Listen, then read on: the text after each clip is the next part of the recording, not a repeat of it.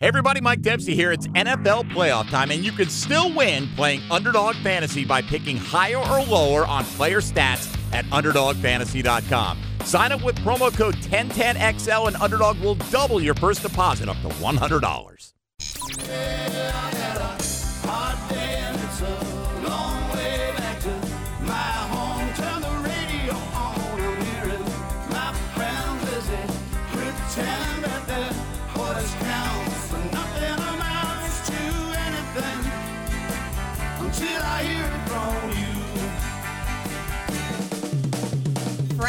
Hayes, Lauren, and RJ, The Frangie Show starts now on 1010XL 92.5 FM.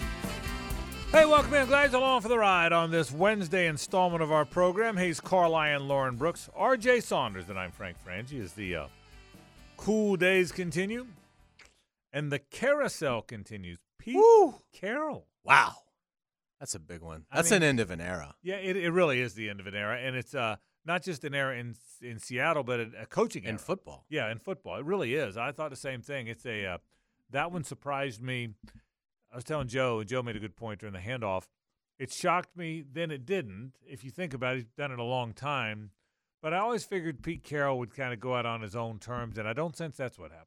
Yeah, although he is being offered a, a job in in you know somewhere in the organization. Probably as an advisor. Yeah, so you know we'll see if you know what what he does with that opportunity. But to me, what's interesting about Pete Carroll is I don't know that I've ever seen a coach have a better second half of his career. Because when I was a kid, kind of growing up, Pete Carroll was sort of a joke. I mean, he'd been the Jets coach and flopped, and was the Patriots coach before they got Belichick and flopped, and uh, you know, so he he wasn't considered this like superstar coach. But then USC hires him, and even like that was met with really like Pete Carroll is is who they're hiring, and he became this recruiting dynamo, and obviously built a dynasty at USC, and then went to Seattle, and and it was met with ah that's not going to work. He's just going there to you know the Trojans are getting ready to be put on probation, and so he just needs an escape hatch, and you know he'll never do anything in Seattle.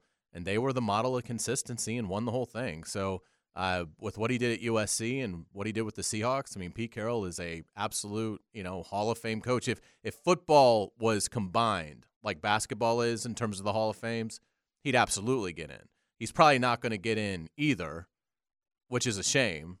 Uh, although I could be wrong on that, but he's certainly not getting into the Pro Football Hall of Fame. He came so close to get, getting that second ring, which Correct. If would have been which would have Correct. put him If- on the yeah. ballot. If Daryl if Darrell Bevell hands off to Marshawn Lynch, he probably is in the Yeah. Hall of Fame. And, and Pete Carroll might make the Hall of Fame at some point, but I don't know that it's going to be in the next decade. Yeah, a lot You of know, coaches so you with worry titles. about what There's a lot of coaches with two It's- titles. yeah, there's, there's a lot of those two two title coaches. it's backlogged, and he's only got one. right, that's what I'm saying. Yeah, Yeah. A lot of those. so two guys. close. I mean, yeah, uh, he's been coaching in some form or fashion since 1973.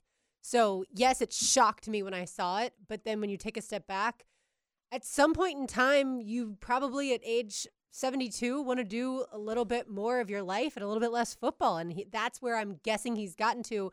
Because if he wasn't going to be an advisor, I'd think, well, who's he coaching next? But the fact that he's going to remain there as an advisor, I just think he's probably tired of coaching. He strikes me as the ultimate college coach that somehow landed in the NFL more than college. He'll be coaching the Gators in eight months. he's but doesn't he strike you as the college guy? He does. He's a yeah. co- I mean, he's well, I mean, he's great at both, but Yeah, I mean, right. in, in his, you know, look, his tree and the, you know, defensive principles that uh, he kind of sharpened from Monte Kiffin. I mean, he's he's got quite a lineage uh, still in the NFL to this day, and uh, but yeah, I mean, he and he's got so much energy. So I don't know whether Seattle's just making it seem like it's nicer by saying he's got this opportunity in the front office if if he's actually going to take it, or if he is interested in continuing to coach. But I'd hire him. You know, if I was looking for a head coach, the him being 72 wouldn't stop me at all. I just don't see how they could want him to leave as a head coach. That's why I feel like it has to be somewhat of his decision because I don't think it's smart to let go of Pete Carroll and try to get someone else. I mean, we've talked about all the names that are out there. I still think Pete Carroll is probably better than most. I, I think what happens too, sometimes it's not that the guy's the wrong coach, but that is they somebody believes it's time for the next coach. So That's what it sounds like in New England Yeah, for sure. yeah, this for to the me is a little bit more out of yeah, the blue. it could it is, it, but I think sometimes it's just time for the change. Imagine if it's Belichick, Carroll, Vrabel Right, all out, right. plus Jim Harbaugh. I mean, it's the greatest NFL coaching carousel of all time. I mean, think about that. You're you're exactly right about that. I mean, that is, that is a group of really good coaches. I've been thinking more and more about the Vrabel thing. What were they thinking? And, and I don't know if you Bad saw it. organization. And the and the and the team, I don't know if you saw it or not, but the team did this thing where they had Mike Keith, who's my buddy, ask uh, Amy Adams uh, Strunk. strong question. Did you see it? I didn't watch Did it. did you watch it? I didn't watch it, but I saw that there Yeah, was. a I watched it because I was curious what she said. I mean, it was, it was and you're right. If you're uh, the media hated it because instead of talking to the media, she just she just talked to Mike. Right. But I but so I- Ask me these questions. Yeah. Well, right. And I feel because Mike's a really good guy, Right. you could tell. And he tried to ask the questions people wanted to know, but in a friendly setting. You know, did was there a rift? Was there? But I, but I, the more I've thought about that, and the, in one question he asked, was there talk of trading him? Did, did are you aware of all the Mhm. answers? Yeah, and she said we didn't want to take the weeks that would. Correct. Which is, Yeah. I mean, yeah, it doesn't yeah. take weeks to Yeah. consummate a trade. So But but I, what I, what I really and Ran Carthon insists he had nothing to do with it. It was between Strunk and Vrabel. But I, I've thought about you know how I feel about firing coaches too fast. Quit firing coaches. Why would you fire Mike Vrabel? I mean, if you've got he's proven he can. He's been there the six years, three playoff appearances, one AFC Championship game appearance. Of the times they haven't, there's certainly rational reasons for the times they didn't succeed. They've never gotten him a quarterback. I mean, if you look at how he succeeded without them ever finding him ever finding him a quarterback, how in the world do you fire Mike Vrabel? And I guess that was probably I probably should have said that more yesterday, but we we had all this Jaguar stuff going on yesterday, and the Vrabel thing kind of hit late. But I, but I thought about it overnight. What in the world, right? gigantic mistake, uh, one in which it might take a long time to recover from. I mean, you know, it it it appears that it's going to be, I would imagine, uh, first time head coach. And look, that worked wonderfully in Houston and Indianapolis this year, but you know the probability is low. So I mean, you know, if I, I would be gravely concerned if I was a Titans fan uh, to lose a, a person like Mike Vrabel, who should have been your coach for the next 15 years. I mean, Vrabel should have had a run in Tennessee like Tomlin's had in Pittsburgh and John Harbaugh's had in Baltimore. Like you should have looked up 10 years from now and Mike Vrabel is still the coach in Tennessee. And it's like, boy, he's just been an institution there and what a job he's done. And uh, it's just, it's a massive blunder, I think, by the Titans. Now we'll see. Uh, I could be eating these words in two years and maybe they hire Bobby Slowik and, and he becomes the next Bill Walsh. But That's who I wrote down. yeah, but for today, I think it is a massive error. I'm doing matchmaking. I like it. I like it. I'm, I'm match- Do you have me with Margot Robbie? How do you know that? Good. You can't keep you can't keep looking at my stuff. Uh, sorry. Okay. I mean, but, but again, like Slowik to the Titans and Yeah. you and Margot, I Yeah. did the obvious ones. Okay, The good. Yeah, obvious yeah. ones were easy. I Yeah. got to the obvious ones Well, and, first. and she'll be so relieved. there's no good and happy. Yeah, oh, And yeah. So happy. So there's that. I've had people ask me, can can the guys ever refer to women that I don't know are acting nowadays? yeah, she acts now. well. Well, That's Margot, She- yeah. she does. Yeah. She's, She's like the not one of the hottest actress ones. in the world Yeah, right she now. and it's and it's not I- like it's not. But I like- will throw Michelle Pfeiffer on said, you. It's not like we said Susan Sarandon, you know. so there is that. So, and by the way, Michelle Pfeiffer Oh. moment, very nice moment. You know what? Right. I, if she's gotten old, I haven't noticed. So- so- Exactly. So, there's that. So there's that. Um, we'll talk a little bit about the state of the Jags. I asked this during the handoff too. Where are the Jags right now? If you get away from the emotion of it and the disappointment of, of how badly you felt, how bad you felt about the loss and the miss of the playoffs, where are they? Are they middle of the pack team? Are they better than that, or what's their possibilities? And, and I want to get to that today. I think they're a below average team with real, real problems uh, now, and and a schedule next year that's seven home games, nine road games, and a London game. Uh, so I think uh, I think more disappointment is on the way. I think they're a team that is very close to being a, a good team. Last year they were lucky, so therefore th- we viewed them as good.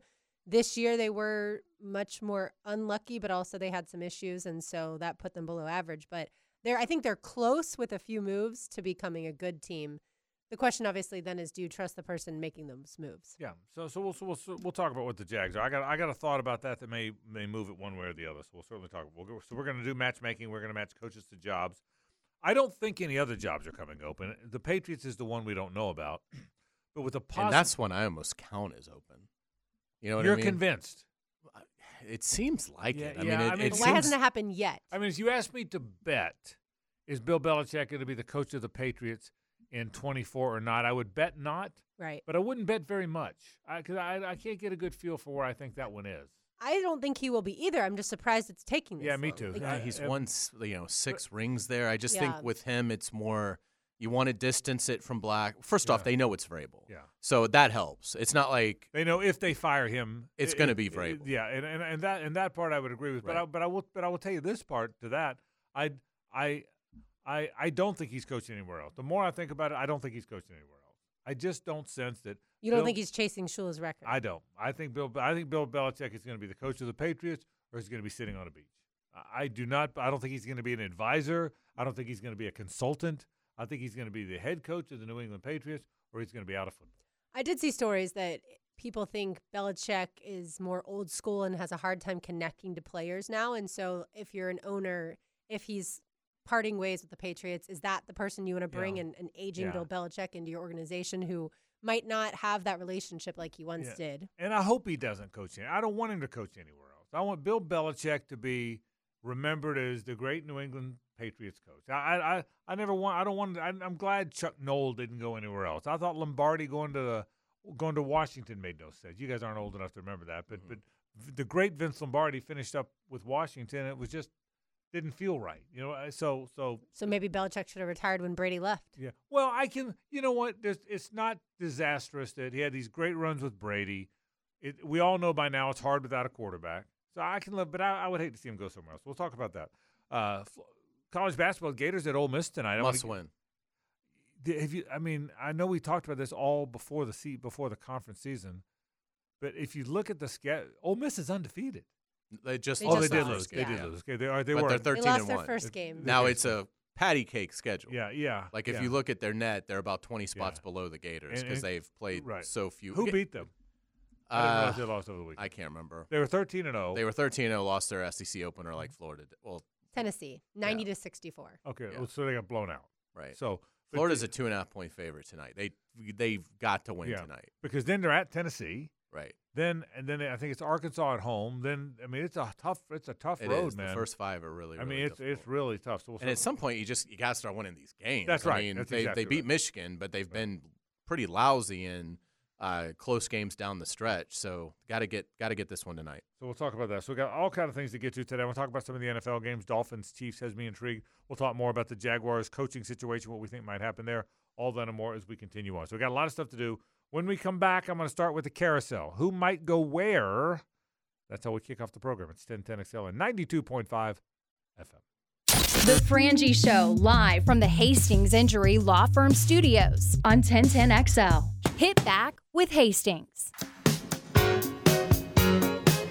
It's an AC Designs Wednesday on The Frangie Show, brought to you by AC Designs, voted best AC and heating company in Jacksonville.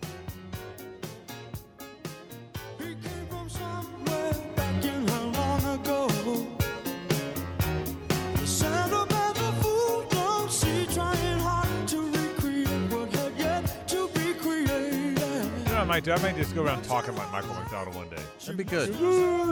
Yeah. Hey, hey, Yeah. Hey, hey, how you doing today? Like, clearly, you have it down. Yeah, I was, talk, I was talking like Michael McDonald. Spent the whole day just talking like Michael McDonald. So Yeah. What do you think? How you doing? Hey, how you doing? I don't love that. I'm not a big Michael McDonald fan. I'm Is not that either. how- I'm not either. Yeah. Is that how he? I've never actually heard him talk. Well, listen, he's here. I know he probably talks normal. I'm just trying to Yeah. sound like him. It would be hilarious though if like Just, just talk like Michael McDonald sings. Yeah. Hey, you know, I, I didn't even do it for like. Do you guys remember I may the do the whole movie? show. uh, I may do the whole show like Please that. don't. Do you remember the movie Forty Year Old Virgin with Yeah. Steve Carell Yes. when they work at like the Circuit City and Yes. they play the Michael McDonald and it drives Paul Rudd crazy? Yes, yes, I do.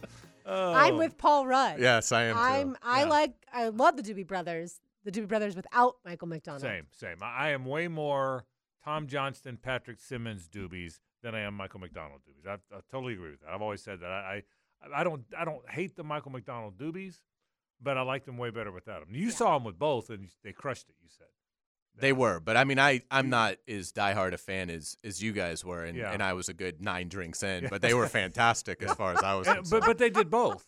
Yeah. They had the They Michael could do no McDonald stuff, and they did Yeah. uh, all Oh, the it was all the, awesome. all the Tom Johnston Great show. stuff. So By the way, what commercial now features 25 or 6 to 4? Have you I seen heard- it? Uh, yes, and Okay. I, I'm trying to remember, but I've seen it too. I've heard it, heard it when I was working out, heard it walking. I don't remember, but it was on. I I know what you're talking about. All of a sudden, don't they started remember. playing it the last like two weeks, and I was like, wait, what in the world? Yeah. I I don't know. Okay. but I heard it, and I but I've kind of been walking through. I, I may, it makes me mad that I don't remember it. But but you're right. 25 to 64 is now on one of the commercials. Yeah, a. Chicago song for Yeah, people who don't They're- know. They're, it's kind of their anthem. it's a yeah, it's a very, I would say, bold song. So like you can't you can't. It's not just a song that's on with a commercial. Yeah. By the way, the great story on that song is everybody thought they were on drugs when they wrote it.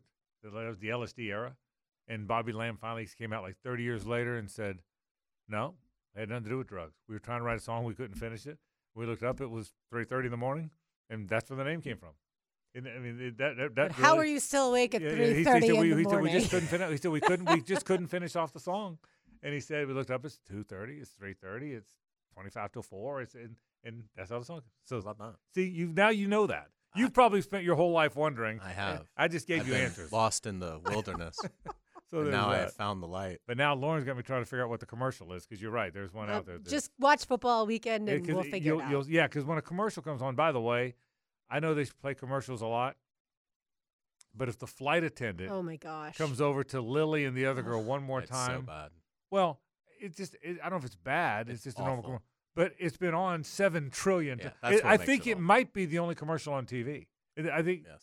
I mean, how many times do you see the flight attendant go to Lily and the other girl and cash your card? I mean, Well, and I told this story last night on Helmets and Heels. I have such bad flight anxiety that Yeah. when that commercial comes Yeah. on, I get anxiety because Oh, it's featured on a plane, and I start to already be like, "Oh gosh, I don't want to get on a plane," it's the- and so I have to change. I didn't hear y'all talk about it, but, I, but it's the only commercial It's on constantly on. TV. I have seen that commercial so many times. First off, the the woman that plays the flight attendant Yeah. a great actress. She's 'cause I- Because fantastic. I I despise it- her, I thought which is exactly how she's supposed When to she be. She takes her little fingers yeah, at the- if yeah. the- so I despise her with the So she- headphones? yeah, so that's the the head- Meryl Streep of commercial acting right no there. question. And then I've seen that commercial so much that I've even noticed that the guy sitting next to Lily in the window seat, actually they have him look over at the phone at the very end of it. And I'm like, that's Ah. kind of clever. So I mean, I've literally broken this commercial down Right. to where I've watched what Right. the extras are doing in it because I've seen it so much. And, and by the way, the the, the flight attendant's fantastic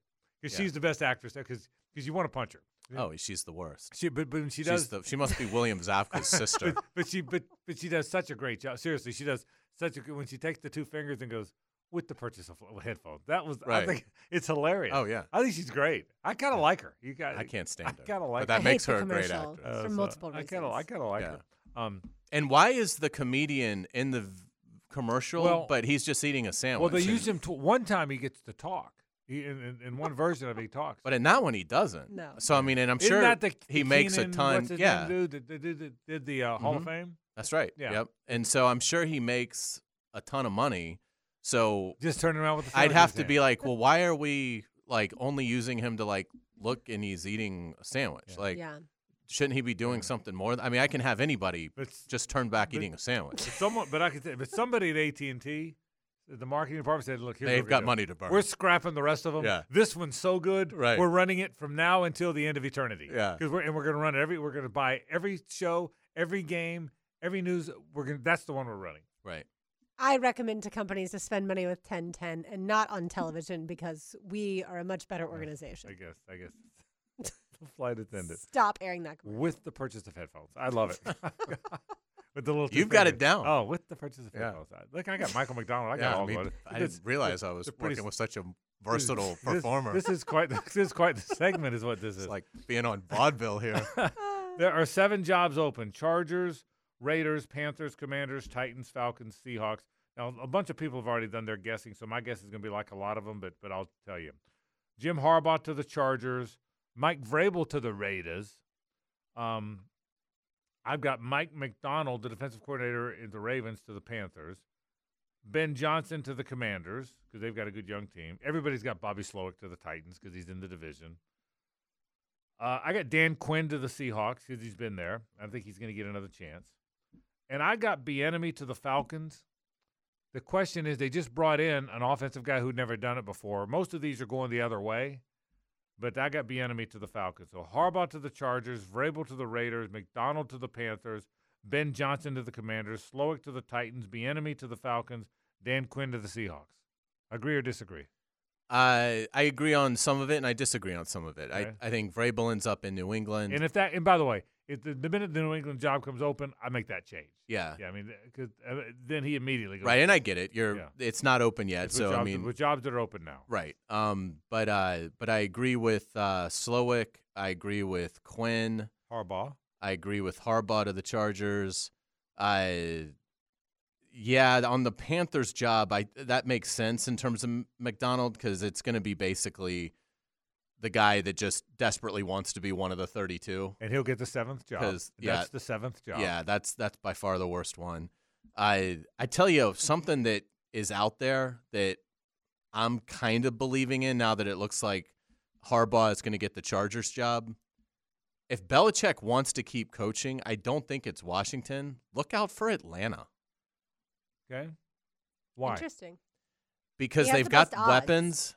What's that? It- Belichick has the best odds to go to the Falcons. Oh, does he really? He does. yeah. Okay, wow. Well, that yeah. Uh, then then that makes even more sense. Yep. Um, they've got weapons, which is what a lot of you know. A lot of times you you go to a place. Look at Brady.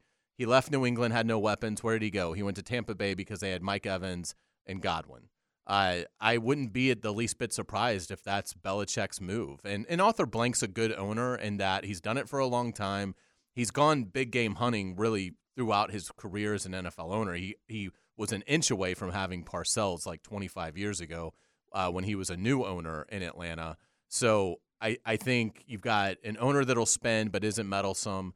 Uh, and again, I think Belichick's going to look at it and say, I can fix the defense, but you give me a starting point of Bijan, Pitts, Drake London, and I just have to go find the quarterback, which, I mean, again, whether that's you know a veteran like a Kirk Cousins, uh, you know maybe it's a you know maybe it's Gardner Minshew. I mean, I think Gardner Minshew with those weapons, you probably win in that division. Probably win ten games, or does he just go and, and draft a guy and, and and hope? But Atlanta has so much talent on offense. It's a 180 from what Bill built in New England, and so I think that could be attractive to him because again, the defense would be the primary focus. And as we all know, Belichick, for whatever you think of him, he's the probably the greatest defensive coach in the NFL, uh, and and in the NFL in, in terms of histories on the he would be on Mount Rushmore of it. I was surprised Arthur Smith was fired just based off of yes, they have the weapons, but they don't have a quarterback. How can you hold a head coach to the standard of what they've had to work with? And so I thought he would get another year as long as the Falcons were able to get a better quarterback in there. Yeah, I think it was more than that. I think he's got probably pissy side a little bit. I, I, I got the impression there was some disconnect, whether it's with his players, management. I, I got the I got the impression even early on that they might not have gotten that one. They they might not they might believe they hadn't gotten that one right, and, and that's what happens sometimes. Again, you don't get fired because of what happened. You get fired because somebody decides you're not the right guy, and maybe what happened makes them think that. That might be the evidence. So Arthur um, Blank didn't want another Arthur around anymore. well, the, the it. other thing that was strange about that is you take Bijan Robinson so high up in the draft, but then uh, Allgeier and Patterson get 236 combined carries. It's like, Yeah. what are you doing? And there were games where like he didn't even use them. You know, there was the odd game Mhm. where he was active but never played, and you know the NFL investigated it, and so it's it just it just seems like he was sort of odd. Like he just he just was kind of there was a little Dan Mullen in there of nope, this is the way I want to do it, and I don't care. Cri- The more you criticize me, the more I'm going to double down on how I'm handling. it. That was a Dan Mullen for sure. Um, so of these selections, Harbaugh to the Chargers seems to be an automatic. Almost everybody expects that to happen. Those are the best odds. the uh, We got odds. This is great. this is great. Um, I think Vrabel to the Raiders, if there's if the Patriots aren't open, is the one that makes sense to me. Is there are there odds on that? I'll go with Pierce. that they They- just they stay in keep house. him. And I, and I thought about that. I thought maybe they keep it. The 'cause I odds think came out 24 hours ago, and so I don't have ones. But yeah, Pierce could, Pierce could be the one. Um, Slowik to the Titans. Is that By the way, the Titans are interviewing Antonio Pierce. Right. Slowik to the Titans? I think a lot of people are expecting. Quinn, if I was Tennessee, that would be the Yeah. move. Quinn to the Seahawks, I think a lot of people will expect. The And- odds for the Titans, by the way, Mike Macdonald, who you mentioned, the Ravens Yeah. defensive coordinator. Yeah. I hope they do that. Yeah, yeah That I would be great. I I- think he winds up with the Panthers. That's I don't see them taking another never been a head coach before defensive guy. I think they go a different direction. I, I've got most of these teams going. Well, and how do you not go get the guy that cre- that helped C.J. Stroud? I mean, right, how do you right. not? That- yeah, that's that? what made him so hot and, and, and should have. The odds for the Panthers are Kellen Moore, the Yeah. best odds, Really? What a Yep. terrible job that is. Yeah. and then Ben Johnson. And then yeah, I think Ben Johnson winds up in Washington. Yeah. I Ben that- Johnson. I mean, you'd have to be out of your mind to go work for Tepper. Yeah, I mean, with the talent yeah, there and right. how short his patience is. Yeah, and I just the mean, way he is in general. You've got no chance. I mean, I know that you know these guys are a lot of these guys, man. They just can't wait to be one of the 32, and I understand that. But boy, I I just to me that is such a low probability of success taking that job. Does Bieniemy get a job this year? I don't think so. It could be that he ends up as the commander's coach because of what you just said. Nobody else wants the job, and he's not sure if he'll ever get Yeah. a head coaching job. But I think the odds are Ben Commanders is now viewed yeah, as the Panthers is the job nobody wants. I, yeah. The Commanders I think is viewed favorably because of their new ownership. Seems like and they've got some. They and they have some talent. They have they they, they have a motive. Yeah, I mean, and, and you know, and it's a uh, historically, it's a fantastic Right. franchise. So, I, I think Washington's going to get a little bit of a pass, but Carolina, I mean, that that is that is boy, that is a tough job to walk into with that owner. it'll be interesting to see the way all these play out. Um, of these, if it's not Antonio Pierce, and if the Patriots don't come open, and if Vrabel does wind up in the Raiders, he'll do well there. He will fit that. Um, Harbaugh will do well uh, with the Chargers. I think most people think that. Slowik will do well with the Titans. Dan Quinn will fit the Seahawks. Those all four, if all four of those happen, they would make sense. I think. And Dallas is interesting because if they get upset this weekend, McCarthy's out, Wouldn't that be something? and then Wouldn't does, that be something? yeah, does Jerry just give it to Quinn? Yeah. I mean, yeah. let him yeah. basically know I have to go through the process here, Yeah. but you're going to be our guy. Interesting. I'll be shocked if the Cowboys lose to the Packers at home. I wouldn't be shocked. Shocked. I'd be shocked. I'd be shocked. We'll see. We'll take a break. Uh, when we come back, I want to get to the Jaguars. What are the Jaguars and where are they headed? I'll discuss it after this. The Frangie Show, live from the Hastings Injury Law Firm Studios on 1010XL. Hit back with Hastings. It's an AC Designs Wednesday on The Frangie Show, brought to you by AC Designs, voted best AC and heating company in Jacksonville. It is an AC Designs Wednesday here on the Frangie Show. We are still recovering and getting through the fact that the Jaguars season is over, so that begs the question where do the Jaguars go from here, Frank? Well, what I want to ask is who are they? Because here's what I'm going to say. When things go badly, you forget the good. When things go well, you forget the bad, right? When team wins seven out of eight games, you forget they're flawed in a lot of areas. I know I did. when a team win loses five out of six, you forget there's some good. Uh, Don't don't you? We all do that. I, that's that's human nature. I, it is my belief that what went and listen, Trevor led the league in turnovers in these last three years. I, I get that, but in my mind, the biggest flaws they have were the trenches. I've said that from weeks, and I said it the other day. What I've not lost sight of is they have a supremely talented quarterback. Whether he's reached his potential or not is, is, is a second part of the conversation. I, he's 24 years old. They have a supremely talented quarterback and a Super Bowl winning coach who, had they not blown that game Sunday, would have made the playoffs in five, would be the first coach in history to be in the playoffs five of his first seven years as head coach. You know that? If they'd if they'd have beaten the Titans, and they didn't, and by the way, I'm aware they didn't, but if they'd beaten the Titans, he'd be the first coach in history that, if his first seven years as a head coach, went to the playoffs five times. I think with two different teams. Yeah, well, oh, maybe that is Yeah. that just okay. So someone's done it with the same team. Correct. But but the point is a great. it's stat. a great achievement. Yeah. So so they have a Super Bowl winning coach and a mega talented quarterback. That doesn't change. Now, if you don't agree that he's talented, or if you don't agree that Doug's as good as we've all thought he wasn't that then that's fair. But I think that tells me they're closer than they are not close.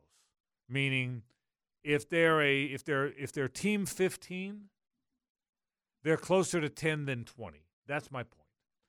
And I and I do believe that. Now they messed it up this year.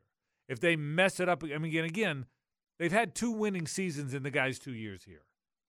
They've had winning seasons in two of two of Trevor's three years here, and the other one he was a rookie under Urban Meyer. I don't know if it counts. So if you've had two winning seasons, and I'll say this too, it wasn't the easiest schedule this year that had the Browns when they were hot and the Bucs when they were hot and the 49ers and the Ravens and so uh, so twice against the Texans who were pretty good. So I I in my mind they by the way don't get, don't get me wrong. I'm not I'm not making excuses. They blew it this year. They they they there's there's no way of getting around the fact that when you're 8 and 3 and you look up and you miss the playoffs, you blew it. 5 out of 6 at the end of the year you blew it no matter how no, there's no way to sugarcoat that. There's no other way to say that. And I'm not saying anything but that. They they had it they had it in front of them and they blew it. And frankly, they blew it at the end of the year with a pretty healthy team in the last game. That that's probably the part that bothers you the most. Uh, other than Christian Kirk, there weren't many guys of significance that didn't play in that game, and they still lost the game. So, but that year's that year's gone. Last year's this year's gone. In my mind, they are close to being pretty damn good, which is why I think he blew up half the staff. Is because I think next year they they plan, hope, and expect to get the double digit wins. We're we are all prisoner of the moment. Last year ended, and everybody was convinced they were going to win the division, be win easy, because that's where we were in the moment.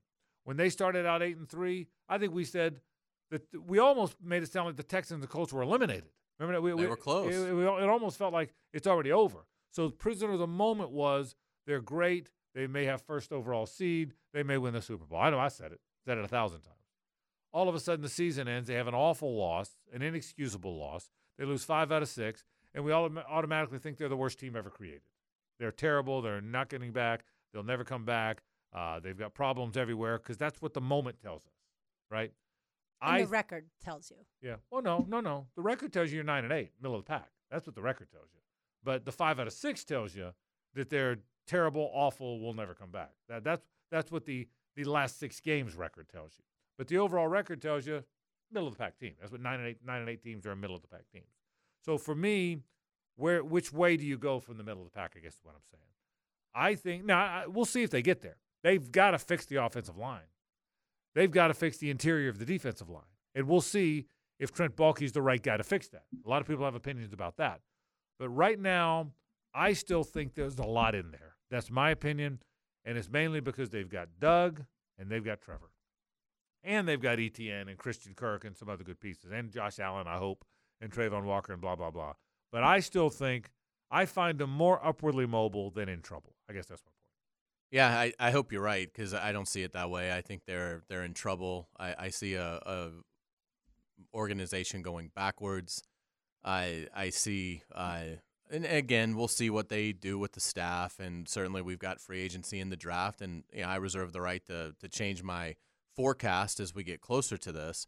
But as of now, I I see a, a team that doesn't have a lot of sizzle, doesn't give me a lot of belief that uh, next year is going to be light years better. Again, you know they they had I thought a pretty favorable schedule this year and didn't take advantage of it, and now you're going to be dealing with a, a schedule that only seven of your games are in Jacksonville, nine are going to be true road games, and you've got a London game. So uh, you know I I think when that schedule comes out, it's going to be like wow they are away from here a lot of the season and uh, you know, I, I just and it, it goes even beyond that. I mean, I it, it, it to me, I think Trevor Lawrence is going to be good, but I don't think you're going to see him go from 21 and 14 to 38 and six.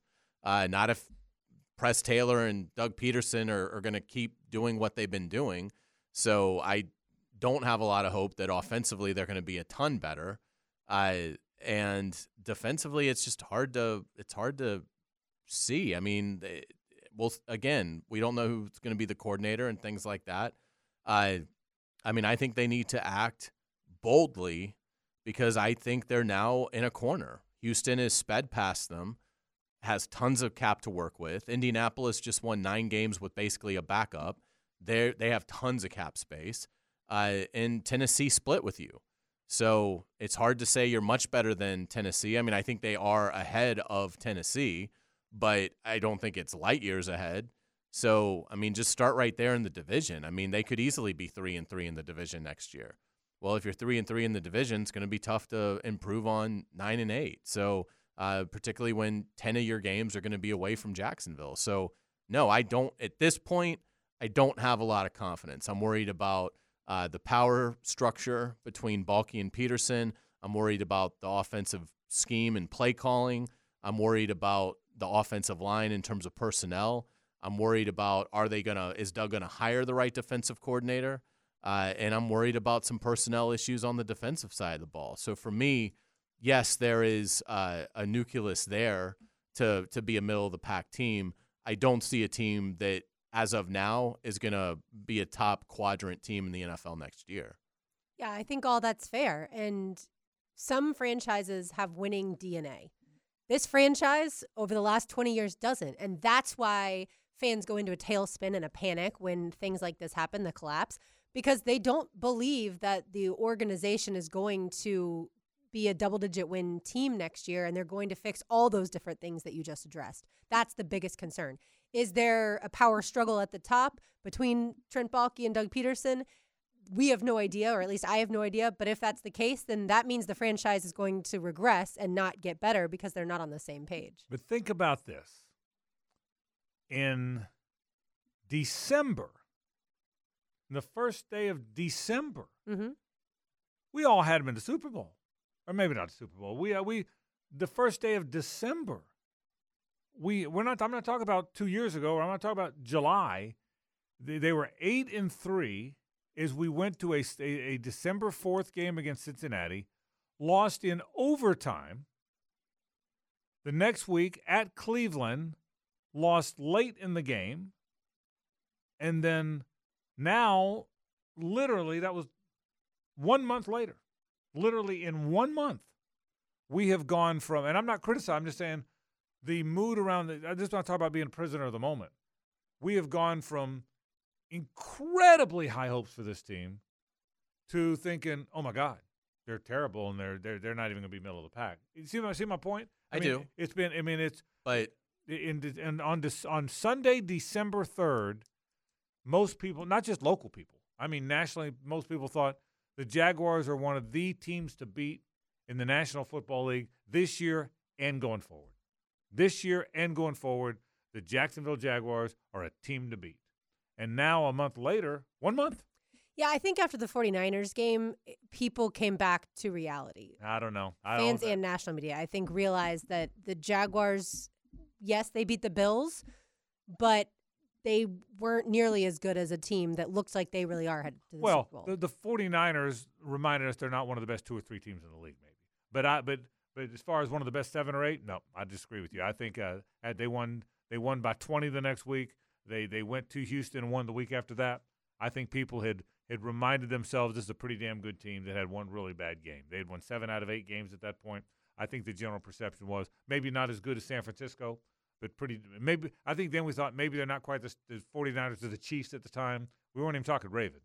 They weren't the 49ers or the Chiefs, but they're as good as anybody else. But in one month, I, I think, I think the better question, and I saw this on one of the national shows, was okay. The Jags had an epic collapse. What caused the collapse, and who really are they? The team that looked really good early on, or the team that couldn't get out of their own way at the end? And I think that's what that's the whole point of this topic is is which team which team are they right now? I, I think they're the thoroughbred in the Kentucky Derby that was in third place going to the final turn and then wilted. And you're not excited about that horse in the Preakness. Uh, that's what I think they are. Uh, pro- feel free to prove me wrong, Right. but uh, and and again, feel free to have a dazzling offseason where I'm wowed by the defensive coordinator hire and I love what they did in the draft and free agency, and you know I'm excited, and you know it seems like they're a, a well-oiled group in terms of how uh, you know what kind of harmony they have that they're working with. I just the the NFL is usually things are not going to go your way uh, in terms of across the board. The things you need to get right, you're not going to get them all right, and they have so many things that they need to get right that it's hard for me to be overly optimistic. I mean, I if I had to pick it right now, I think they're going to finish third in the AFC South next year. That's bold. I would say the one thing that does make me feel a lot better yesterday, I forget who tweeted out, but the near touchdowns that Trevor Lawrence had throughout the season, about a two minute long video of all the drops, all the different Yeah. things that went wrong. If one third of those are touchdowns, th- this team is in the playoffs. We're not talking about firing Press Taylor or why didn't he fire Press Taylor and what has gone wrong and Mike Caldwell still has his job and all that stuff. It came. It, it's Yeah. that. It's that close to your point. Yeah, they're they're two plays from eleven and six. You know, now now every team can say that. The Sure. NFL's built that way, and you're the winning teams are an eyelash from losing, and losing teams are an eyelash from winning. No, I, and I know that. But I mean, the But Tre- they're- but Trevor Lawrence wasn't terrible. Yeah, yeah, they're they're He just two- didn't get a lot of help either. Yeah, they're they're two they're two plays. Now again, there's work to be done, and you can't play with this offensive line next year. You can't. I mean, that's I, they, they made some the errors. I don't know what they could have done to fix it, but they couldn't go forward. They they it's somewhere along the line they had to figure out they can't block anybody. Their short yardage offense, they had no chance. If you have no chance on third and one, and we figured that out four games in, even when they were winning, that third and one they had no chance. You know, and so, so, they traded for Ezra Cleveland. I feel like they should have done more as far as the offensive Yeah. line is concerned at that point in time. and and if, if there was more to do. I mean, really, look, they made some errors. I mean, I mean, in building the team, Hayes made some great points in your end of the year column, or at least your last game column. The uh, the they had a chance to sign Clowney and Van Noy and Ingram and Floyd and and passed on everybody. Now I say Pat, maybe they offered didn't get them, but I mean, they No, I, I don't yeah. think they had any interest. Yeah, I mean, but I mean, they had they had a chance to get an exterior, an additional pass rusher, and never did it. Well, again, we Then- come back to Allen and, and Walker were great, 27 and a half sacks. Who was your third option? Yeah, I mean, this is a group that remained, for some inexplicable reason, remained optimistic about K'Lavon Chaisson. Yeah, He And so- gives you two sacks. right, and so I mean, look, I'll be honest. Arden Key would have given you six and a half. Well, if that's four and a half more sacks than Chaisson gave you, who knows where those four and a half sacks come from? Could that have been a sack on Browning Sure. in the Monday night game? Could that have been a sack on Flacco Sure. in a key moment in the Cleveland game? Tannehill. I mean, that is just an absolute swing and a miss, and it's self inflicted. Because how could you not know that you had a zero in Chaisson? Why would you double down and triple down on Chaisson is the guy? And then he gives you two sacks. Meanwhile, Clowney and Van Noy give Baltimore 18 and a half combined sacks. And- Arden Key gets Tennessee, what, six, six and a half, somewhere in there? I mean, it is it is just such a gross mismanagement. And that's who's running your club. The uh the so there's other the things that, and they didn't go get and they probably should have built the offensive line too. The uh, they they they guessed on Bartch and guessed wrong. Fort I'll be interested in the Fortner thing because they're certainly committed to Fortner.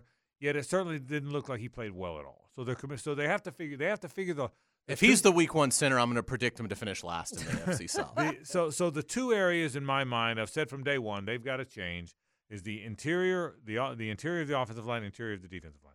I'll close with saying this. I still think if you have quarterback and coach figured out, you have a chance. Now you got we, we learned you got to do some other stuff too.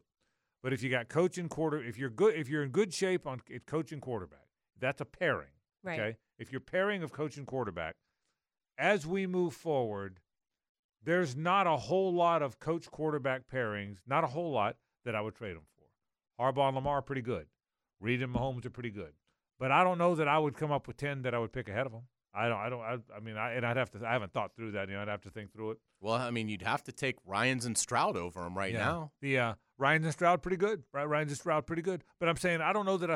I mean, I might pick two or three others, but I don't know that I'd get to ten. Is my point. It le- I'd, I'd have to think through it before I'd get to ten. And, and by the way, Ryan's and Stroud finished one game ahead of them. You know, I mean, they finished ten and seven. They s- they they they swept them. Didn't they sweep them? They No. swept them. one and one. They won- That's right. Duh. They split with them. So um. So so yeah. We'll see. Go ahead. Do you feel the same way as optimistic, I should say, Uh. a- about Doug and Trevor now that you did a year ago. I don't feel as optimistic about Trevor. Okay. Because I want to see more. I still think Trevor's going to be a good player. I, I that hasn't changed, and I and I'm totally convinced Doug Pederson's a really good coach. The so that hasn't. But yeah, I want to see more. I mean, listen, when I say optimistic, I'm I don't have him at. I had him at 11 and six this year. Okay. I missed by two games. I, I said 11 and six before, I, and, I, and I'm surprised it didn't get to 11 and six. I, I had him at 11 and six in June, July, August. That's where I thought they would get to. And at eight and three, I thought I was pretty safe. You know, I, th- I thought I was pretty safe with that 11 and six at eight and three. It d- d- didn't turn out that it was. I'm not saying, hey, man, they're great. There's no problems. They're going 15 and two and winning the Super Bowl. What I'm saying is, I think we're so caught up in all that's wrong, and I think that's because of how badly it just went. That that's my point. Is That's absolutely correct. yeah, and we are one month. We are one month removed from thinking it may be the best team in franchise history. It may be the be- one of the best teams in the league. And that's why the collapse hurts so much. Correct. Is because you thought you were one thing and it turns out you were something completely different. correct. And this isn't a brief moment in time. This is 360 game minutes of football. That's what six games is. I mean, that is a lot of football to be dreadful for. So we're not talking about like a moment in time. They were atrocious right. for 360 minutes of football. Yeah, that, it, no, no question. And they were really good for whatever uh, eight times 480 Yeah. minutes of football. See there? Did that Well math? done. Pub- public school math? What that was? The uh, so so You were who- looking at me, I was going to be no help. Who are they as they move forward? And, and that's the question. Well, it will, I can tell you this: they finished a lot of seasons when I had no idea what I thought they had going into the next year. No idea. I think they've got to fix something. Now, again, if they don't fix offensive line, and if they don't fix the interior of the defensive line, then I don't know. Would I overhaul the secondary? I would not. Would I overhaul the linebacking corps? I would not. Would I overhaul the running backs room? I would not. Would I overhaul the wide receiver room? I would not. Would I add one more tight end? Probably. Uh, would I overall hold, would I change out the quarterbacks? No. So if it for me, for me, I wouldn't change quarterback. I wouldn't change the running back room. I say I, I would enhance it. Let me, but I, but I wouldn't blow it up. I wouldn't want to blow up the wide receiver room. I wouldn't want to blow up the linebacker room. I wouldn't want to blow up the secondary. The two, the interiors of the two, in terms from a personnel standpoint, the two things that I think need overhaul, overhaul. that are the most important outside of quarterback. Oh, no question, no question. I mean, th- but the the two things I need overhauled would be the interior and the interior offensive line, interior defensive line. More in a moment. Stay with us. The Frangie Show, live from the Hastings Injury Law Firm Studios on 1010XL. Hit back with Hastings.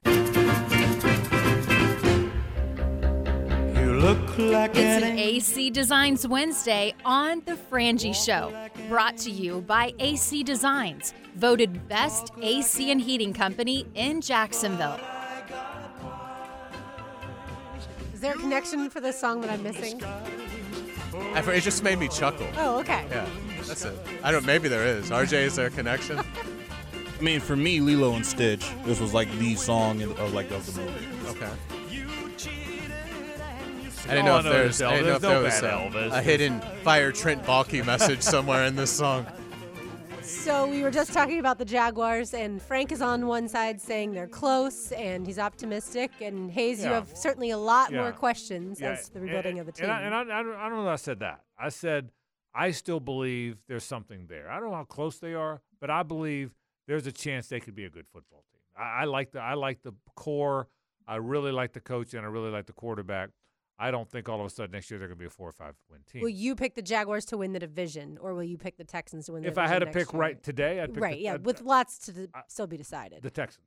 I'd- okay, I'd- if I had to pick today, I'd pick the Texans, Texans, because okay. because I think there's something special going on there. That doesn't mean it won't be here, but if I had Sure. to pick today, okay. I'd probably pick the Texans. But but but, anyway, but yeah, you you assessed it kind of correctly, and and what could they do to make people feel different? You know, Well, and I mean, in terms of like the fan base, I mean, there's, I think there's really only one thing, and it's the, removal of Trent Baalke as general manager, which, you know, should happen. I mean, it's just the the the, the fear that I now have is again the structure of the organization, and you know, we've talked a, a lot about this. We talked about it during the you know Urban Meyer debacle, but it, it goes back. It's just Shad Khan is a good owner in a lot of ways, and and he's a good owner overall but his weaknesses is he's not a football guy and he's got so many interests that it's impossible for him to really have a pulse over who is right on on things. When they go wrong, is it a front office problem? Is it a coaching problem?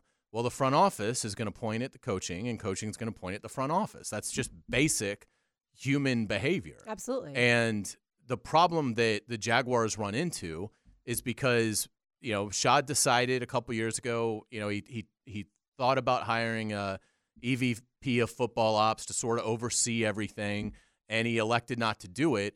And that's a mistake because the EVP is not a decision maker. The EVP is simply and like a I'm just here to take it all in. I'm here to I'm not weighing in, I'm taking it all in, I'm in the meetings so that I can then go to ownership when times get tough and say this is your problem. It's a general manager problem or it's a coaching problem. And I think the I again, I think where it's going to head is my guess is it's going to be difficult for Trent Baalke and Doug Pederson to work together.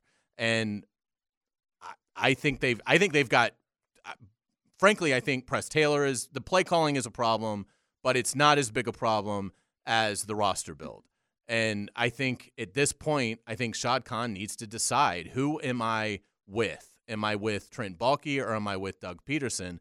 And my advice to him would be to fire Trent Baalke and hire a general manager that Doug Pederson signs off on and turn it over to Doug. Let I mean, Doug will probably not want to make all the decisions, but have somebody in place that is a Doug Pederson guy.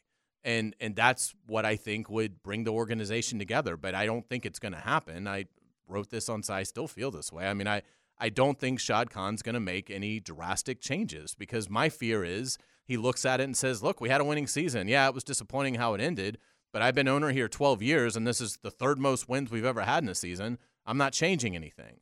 Which I get that from a, a business practice, but from a football, NFL, how the league works practice, they are going in reverse. He may not see that, but stagnation is going in reverse because other teams are going to pass you.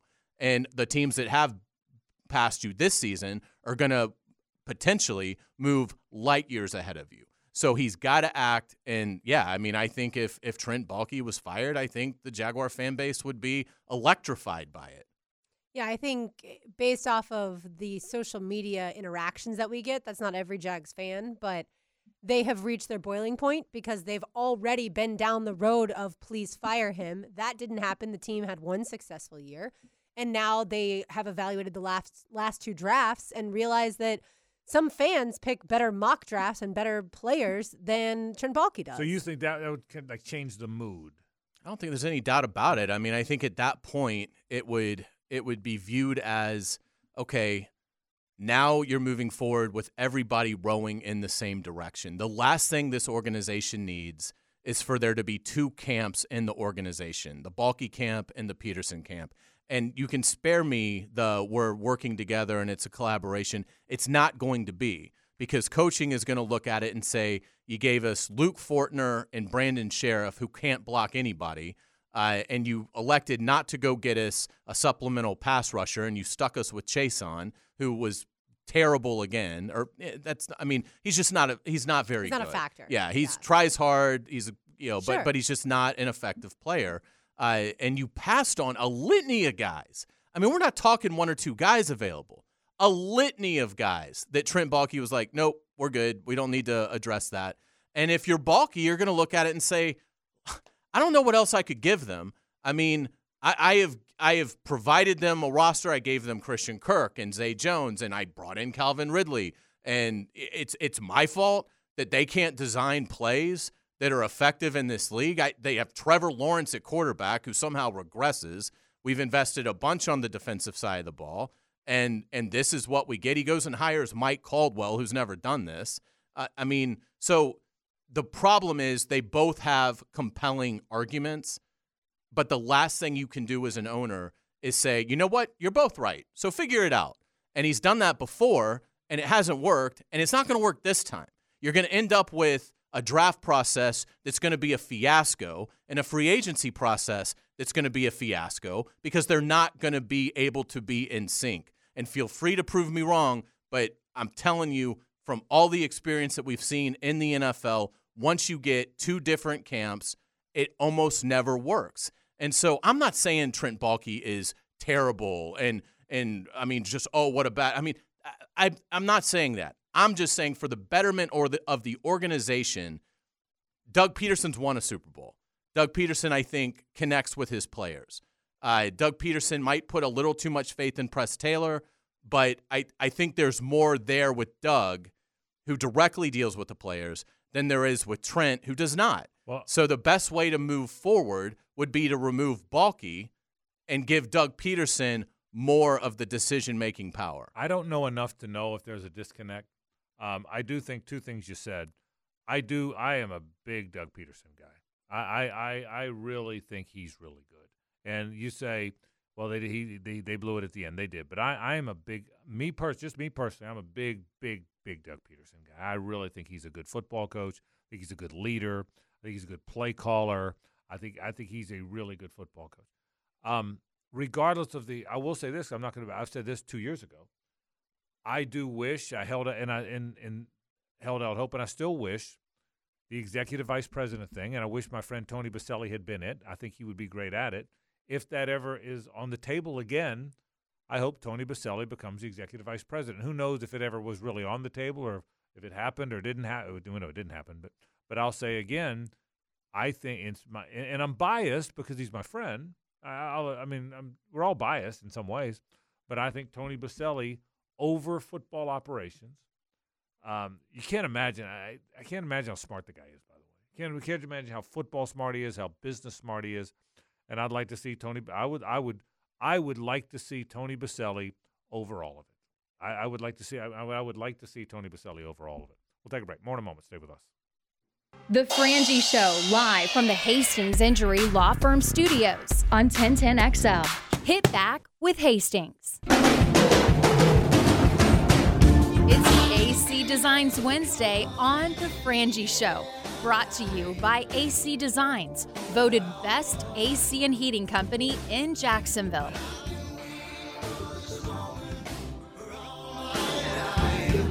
Frank Frangie, Hayes Carline, Lauren Brooks, RJ Saunders with you. Have you gotten used to the Chris Stapleton version of this? You know, well, well, first I of all, love it. I love it too. It's very good. It's very. But good. you don't love it. I'm not. Well, but I really like the original. Yeah. But but but there's no denying it's very good. Oh, they're both outstanding. yeah they're- it's very good. I mean, I, there's not much Stapleton does that isn't very good. Mm-hmm. I'm like with almost. You know, what I mean, I'm. So I- I'm. I'm. Not, you know me. I'm not a cover guy. Yeah. It's just, it's just who I am. But I am. but it's hard to deny. I mean, I, I mean, every time you hear it, it it's, I want to say, no, I don't want that. I want. I want. I don't want that. I want Phil Collins. But pretty good. Pretty good. Well, and so the- I gave you a long answer to a short question. It's grown on me. The good part for Phil Collins is when someone like Stapleton does it. For people who were born 20 years ago, this may be the first time they've ever even heard that Yeah. song, and then they're like, "Wait, that's not the original. Let me go back and listen." Well, well, the the beauty I read this story that that I just and again I know Luke Combs. uh, All the country people love him, and he's great and wonderful. I'm not a country guy, so it's, it's not my thing. But I respect how much people really like it. I, I always respect someone that's that revered in Sure. the, in their in their genre. Um, I can't stand that he did Fast Car. Mhm. I just can't stand it because I think that's such an epic, classic, heartfelt, soulful, real life, true song by Tracy Chapman that just grips you and and grips the life uh, uh, of what the person telling that story lived, you know. And I just hate that Luke Combs did it. Um, but I read a story the other day that Tracy Chapman's getting rich from it, which makes me happy. Yeah. You, you know, does that make sense? I, mean, I, I think yeah. I mean, yeah. I, that's interesting that you view it that way. I, I I view it the other way. I think covers are paying homage to the artist, They- that's and right. financially, it always Benefits is the really beneficial to the original Right, right. writer. And so love- yeah. and, and I think I he's agree been good. you. I, I'm not right. like a big Luke Combs. I mean, I, I mean, he's fine. I just it's just not my genre of music. Um, and but I but even I know like he's been very Right. open about making sure people know no this is not my song it's Tracy Chapman's song and it's a beautiful song and I've always so I I also like the fact that like Vanilla Ice was uh, like a complete scumbag Yeah. because he basically said no this Ice Ice Baby has nothing to do with Under Pressure Right. Right. Uh, what are you kidding me Yeah. it's the exact same song Yeah. Yeah. I mean uh, musically Yeah. and uh y- you know so it's like don't don't be like Yeah, that yeah, like you know, just own that you appreciated the original and, you know, you wanted to either put your spin on it because sometimes covers are fun if they're a little different. Yeah. Um, but it, obviously, Stapleton remains faithful to the Phil Collins Yeah. arrangement in Yeah. this. Um, and, and Luke Combs, I would say, does to the does, Tracy Chapman absolutely. song. Yeah, and, and, and by the way, I, don't, I, I'm- I hear you. I don't disagree with anything you're saying. And Luke Combs, by all accounts, you read about him, probably a pretty good guy. By, all- by all accounts, you read about he. I'm, I'm not mad at him for doing it. I just didn't like it. And I, I mean, you know, I mean, I just didn't didn't like it. I, for me, because when I first heard Tracy Chapman, I was a little girl, and so to your point, Frank, I'm connecting as if she's living this song out in her life, like all the hardships she's going Right. through. That's that's what I, I mean, that is associate a it with. soulful grab your grab your and then heart song, when Luke man. Combs does it, I know he is this multi, multi, multi million dollar country Yeah. singer who wants for nothing. and that, there's nothing wrong with that. But you don't. He wants for nothing, and now he's Yeah. singing a song that is completely different. Than and I, that. and I guess That's and I guess that's it. And I just and I and listen, the Dixie Chicks. I guess they're now the Chicks. yeah. made a gigantic hit out of Landslide with an entirely different arrangement. I freaking hated it because it's my favorite all-time song, and I could, I, I could, I mean, But Suzanne- you like the Smashing Pumpkins cover of That's Landslide. stupid. That's even stupid. That, that, that- you're even stupid for saying it. So just so we're clear about that, okay? The stupid moment on the show right there. I forgot they did it. So the, the, the, we'll get a, a tweet in a minute from that. Yes. But I mean, I just hate. I, I just hated that that they did that, and and, I, and whoever the Smashing Pumpkins are, I hate that they did it too. Just just so we're clear. I It's a think we're by the beautiful song. I think songs that you don't you don't absolutely love being turned into covers, you're fine. That's with. probably right. I That's think it's probably right. songs that you have right. always loved. That that's those are the That's- ones you think of as untouchable. That's probably right. That's, That's probably my right. The- I, I, by the way, I think Suzanne and I are flying to Chicago oh, in on June 21st because I think she she looked at flights last night. Billy Joel and Stevie Nicks together wow. at Soldier Field. That's awesome. I think we're flying just for the concert. I think we're going to fly Yeah. to Chicago, spend a weekend, if it's even a weekend, and spend two or three days, whatever. I love is, it. And just to see Billy Joel and That's Stevie Nicks. Okay. Fantastic. So uh, I mean, Stevie Nicks, Stevie Nicks playing "Landslide" with Billy Joel on the piano. That, that will be. Is that good. what they do? I don't know. I- But I'm saying, wouldn't that be, be amazing. Wouldn't, wouldn't we imagine Oh, that's what they yeah. do? Wouldn't you think that's It's what a they're gonna- Friday, so Oh, there you go. You get to spend so, the weekend. So we're, I mean, I'm telling you, we're going to go to Soldier Field That's awesome. and see uh, and see Billy Joel. I want to know how much you spend for these tickets. Okay, I haven't even started on that yet, but I'll, I'll- Mhm. we'll, we'll, we'll buy them. there. We'll buy them. So there's so there is that. You've got some uh, friends in Chicago. I do. I think we'll be okay. I Mhm. think we'll be okay. I think we'll be able to make that work. So, um, hey, uh, we, I've been wanting to get this. I'm gonna stay on it next segment.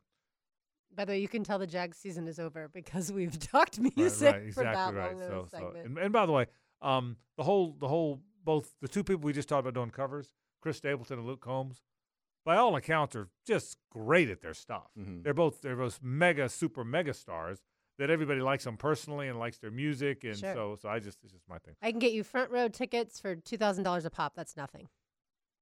I don't know that it's nothing. Yeah. Put me down for eight. Want to Wow. spread out. Is that what it costs? Uh, For very front row, it's it's Okay. two thousand dollars a ticket. Okay. But you don't have to sit front row, and then it's like a few hundred dollars we were if you we want to were be on the we were second row for Springsteen on Broadway. That's about the ticket price. yeah. It was very Uh, if you want to be a little bit further back, about five hundred dollars a ticket on the floor. okay, we'll, we'll, we'll, we'll, we'll figure it. Can I can I call Chad Johnson, my buddy? Chad Johnson, like the greatest music promoter of all time, the corporate, uh, the COO for the Jags. Absolutely. He's got to know somebody in Chicago, don't? Chad, and Chad always listens. So Chad, I know you're listening right now. Call Mhm. your buddy in Chicago. Say our play-by-play guy needs a hookup. There you go. So that's what we need. So it's just By the way, they are playing at Madison Square Garden June eighth. That are? one is that one is sold out. But Oh. if you can get tickets, they Oh. play Madison Square Garden June eighth, so you get to see Billy Joel in Madison Square Well, Garden. my- my- I was going to ask, the why'd you second pick time. Chicago? Cause, Just out of cause, 'cause she, curiosity. well, she picked it. I didn't. Oh, okay. I didn't know there was another. I didn't know there was other locations. She loves Chicago, Okay. and we haven't been in. oh, you know Yeah, what? that's just Billy Joel. I didn't realize. Oh yeah, we've done. We've seen. We seen. We saw him at the Garden. So I didn't realize that they're only doing one concert. I think it's the only. Oh, wow. Is that it? That's it. Yeah. Yeah. How about, so there you go. Wow. I mean, Billy Joel and Stevie Nicks. What That's the hell? pretty awesome. There's I Billy Joel and Sting September 27th. thanks. Again, No. only one night. I mean, it'd be fun, but, But I, I'm good. I want I'm Stevie good. Nicks. Yeah, yeah. Yeah. Bill, I mean, Billy Joel and Stevie Nicks. Yeah. I mean, that, that that's it. I I don't have to talk about him. That's Billy Joel and Stevie Okay. Nicks. Is that Sting the musician or wrestler? There's that. Uh, we're I'm coming not up. sure. Uh, the um, Because if it's Sting the wrestler, I'm in. Yeah. I got I got I got I got an FSU Florida thought. I'm gonna take a break before we get into it, but I, but I'll tee it up. I think the Noles are killing the portal again, Oh, yeah. and I think somehow I think Norvell will make DJ Uiagalelei better than he has been. I still think he's just okay, but I think he'll make him better again. How much? I'm gonna take a break, but I want, but, but here's our topic. We come back. How much does one success affect the other? And I'm gonna take you through some history uh, about that. Stay with us. 1010 XL 92.5 FM. The Frangie Show, live from the Hastings Injury Law Firm Studios on 1010XL. Hit back with Hastings. It's an AC Designs Wednesday on The Frangie Show, brought to you by AC Designs, voted best AC and heating company in Jacksonville.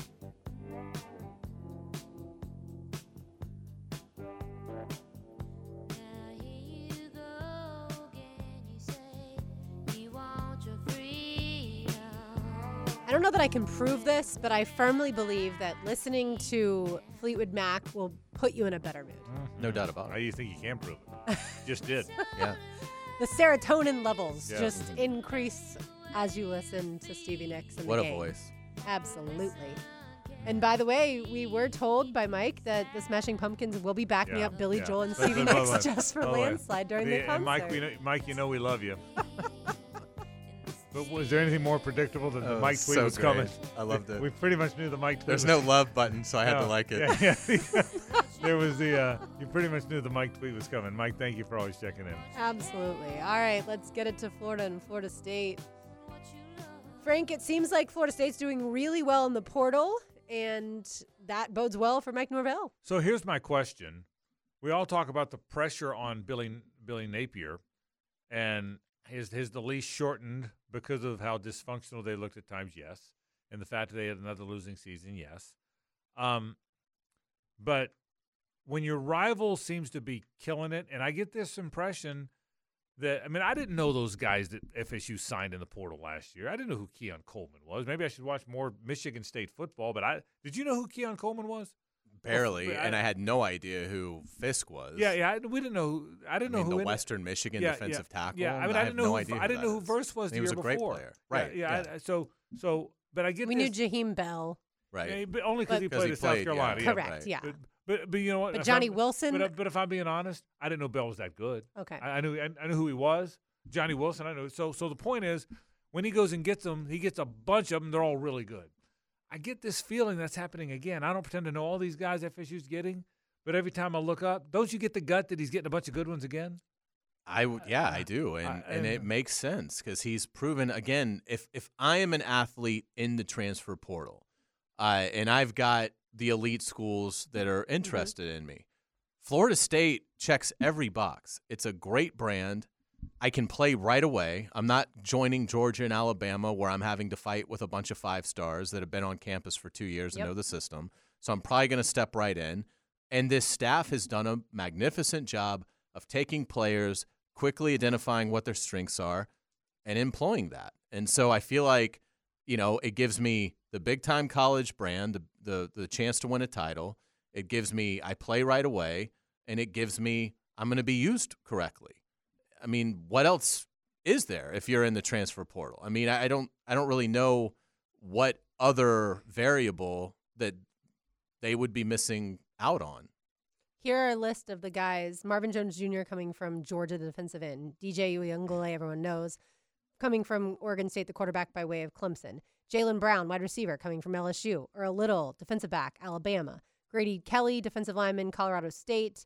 Devontae Brown, defensive back, Miami. Malik Benson, wide receiver, Alabama. And then a guy's name I cannot pronounce, defensive lineman, West Virginia. Yeah, and Those are all pretty much top. why do I think they're all going to start and be good? You know, Well, they mean, definitely I- will start. Yeah, I, I just so I get this feeling. So anyway, back to the original point of the top. I mean, you know, they're probably not Manny Nunnery right, right. but- well, and that's or R.J. Moten. Well, that's kind of where I'm going with this. Yeah. So Florida gets R.J. Moten from Michigan.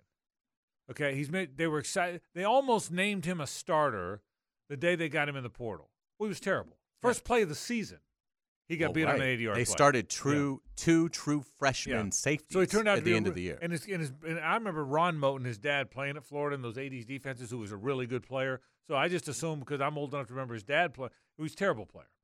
And Manny, Manny Nunnery was a terrible player. And so the, the, the Ohio State guy was no good, Mitchell. Okay, Right. so so I'm wondering, is Napier, does Napier have even a shorter lease, Hayes, in your mind?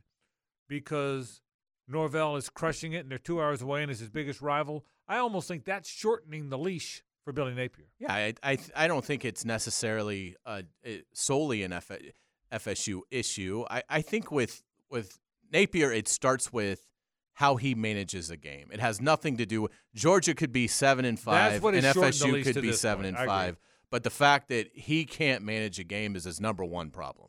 Uh, does it hurt that Georgia is dominating college football and Florida State seems to have found its legs? It's not helpful, but I don't think Florida is going to make the decision based on what Georgia and Florida State are doing. Uh, so I, I think it's more his own ineptness that he's shown so far, more than it is what the other rivals are doing. Uh, and again, I, I'm I make fun of Billy Napier for the the transfer portal guys, but I, I do have to throw in this caveat. It's only fair. His NIL disintegrated uh, in December of last year, uh, you know, 13 months ago. So it would have been hard. You know, he did get Graham Mertz, who ended up being an effective player, uh, but he wasn't in a position to probably do much with NIL because the Gator Collective fell apart after the Rashada nightmare. So, you know, I I, I can kind of give him a little bit of a pass on that. Now we'll have to see this year with what his portal additions do, and and hopefully the guys that he's brought in, I do think it's it's probably not to FSU's level, but I do think the guys that he's brought in look like a good group. Now, can he develop them? Can he figure out what they do well? Is his evaluation right on are they going to be able to be high level players in in the SEC? All that's in question, but the group in terms of the resume and what they bring, I think the group looks good.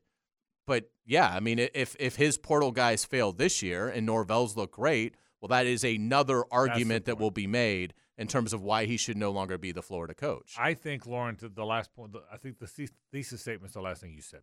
I think, and if if Florida brings in these portal guys and they start and they get to six or seven wins or seven wins this year, and Florida State hauls in another great group and wins 11 again or whatever the number is, 10 or 11, whatever they get to, um, then I think Napier is in more trouble than if Florida State lays an egg, goes five and seven, and last year looks or the last two years look like flukes.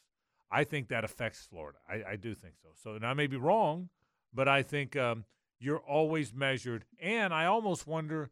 It's almost the, the the amazing thing of the Spurrier and Bowden run is that they were great together. It's the only time. Florida. We'd always talk about Florida and Georgia are never great together. Florida and FSU, other than the '90s, I can tell you a lot of people believe Florida State's rise to prominence in the late 80s and Miami's rise to prominence in the late 80s were because Florida went on that awful probation and couldn't get anybody. And Pell, Pell was buying players and getting players left and right. And then when they went on probation, and maybe it's just a coincidence that when Florida went on that, that massive probation, 59 violations or whatever it was, just shy of the death penalty, no TV, no scholarships, the whole bit. When that happened in the mid 80s, you blinked, and FSU and Miami were the two best programs in the country by the, by the late 80s. Now, Florida people say that's not a coincidence. What your dad think about that? Does he say the same oh, thing? Oh, I think the old, what the old how Gator could you not Yeah, say there's a direct correlation? and I so- mean, it was again that was also when recruiting was incredibly regional. yeah. You know, you didn't have a phone That's in which you could FaceTime your mom from Columbus, Ohio to Correct. Jacksonville, That's right, Florida. right. So, I mean, recruiting was very, very regional. Very few players, elite players, left the state of Florida. So, if one of the big three was basically out of business for two years, stands to reason the other two were going to greatly profit, and they did. We just got a tweet. Um, according to On Three Network, I don't know if it's true or not, but we just got tweeted to us. On Three Network, FSU portal class is ranked seventh. Florida's is in the fifties. So I don't know if that's exactly right or not, but that, that's someone tweeted it to us. So so so we'll see. The other big part about the Florida thing, we had this conversation about the Jags a moment ago. Is he going to hire an offensive coordinator? That's Swamp Lizard 34. yes, it is. Yes, it is. Give credit where credit well, is because due. of course it is. Thank you, Swamp Lizard thirty four. Um, That's is so great. Awesome. Changed his name to Swamp Lizard 34. The uh, the other question, I mean, is he going to hire a coordinator? Because we all heard from various sources that he was, and that he was vetting guys, and that the, the whole Willie Corn from Liberty, that there was really something to that, and that he was waiting to do it. and and I think that that that and I just just just read Nick De La Torre is now writing the same thing we've all talked about is that the word is that Billy wants to bring in a play caller. By the way, real quick, uh, it's worse than what Yeah. Swamp Lizard 34 said. According to On Three, Florida is 67th, and And they're Florida por- State portal is sixth So in the six- portal ranking. So the portal rankings: FSU six, Florida sixty seven. Who's won? Ole Miss.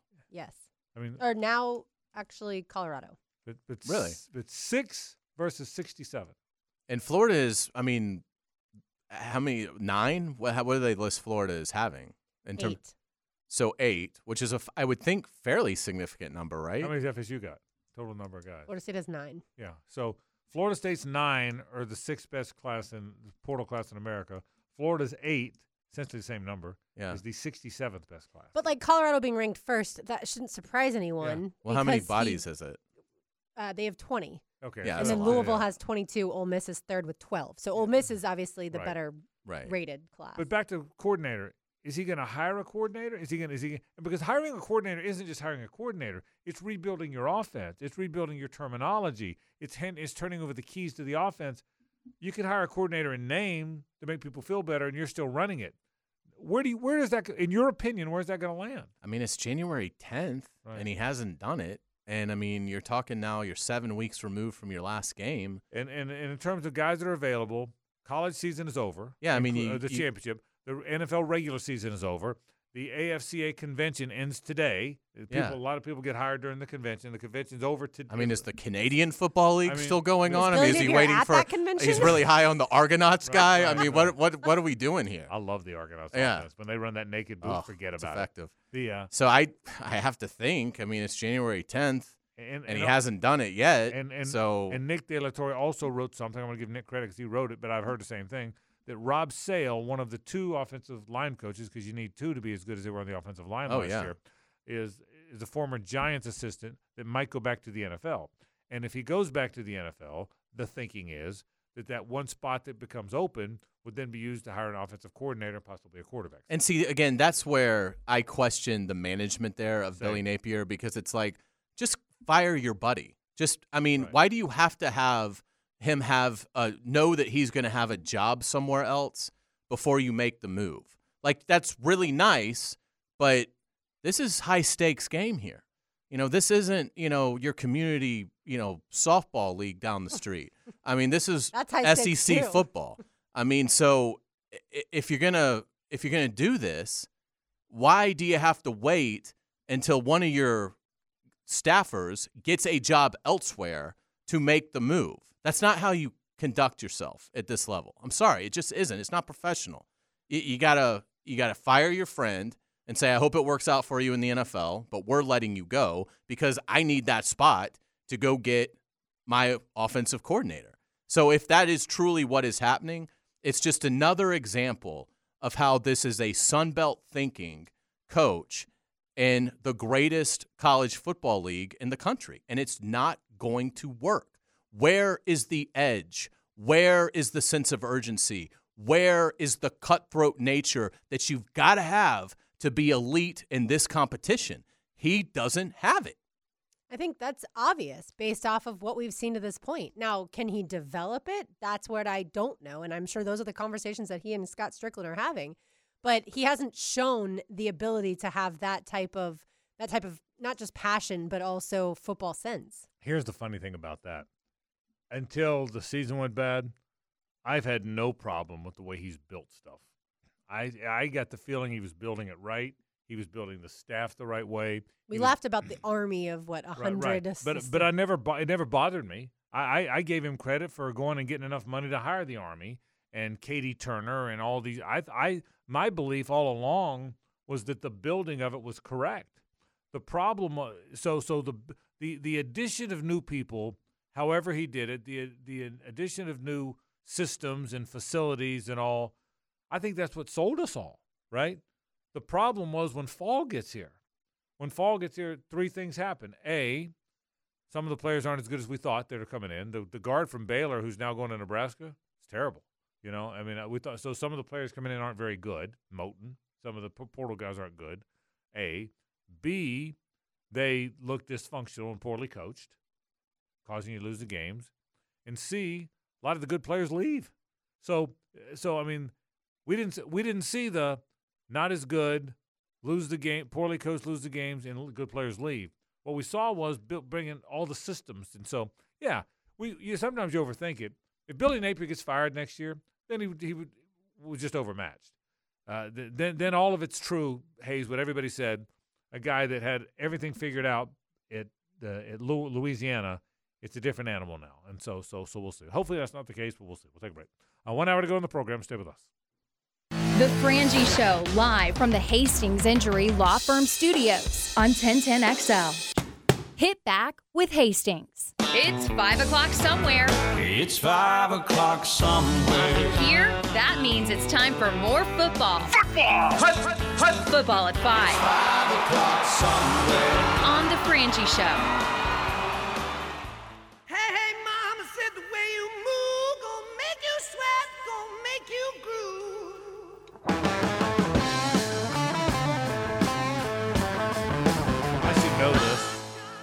Robert Plant still play music? Yes. He, d- it's I mean, not, as it's far not as like I the know. Stones. It's not like the Stones who actually go on tour and Yeah, Jimmy Page I saw just turned 80 the other day. Did he really? Um, yeah, so I don't I don't think he plays.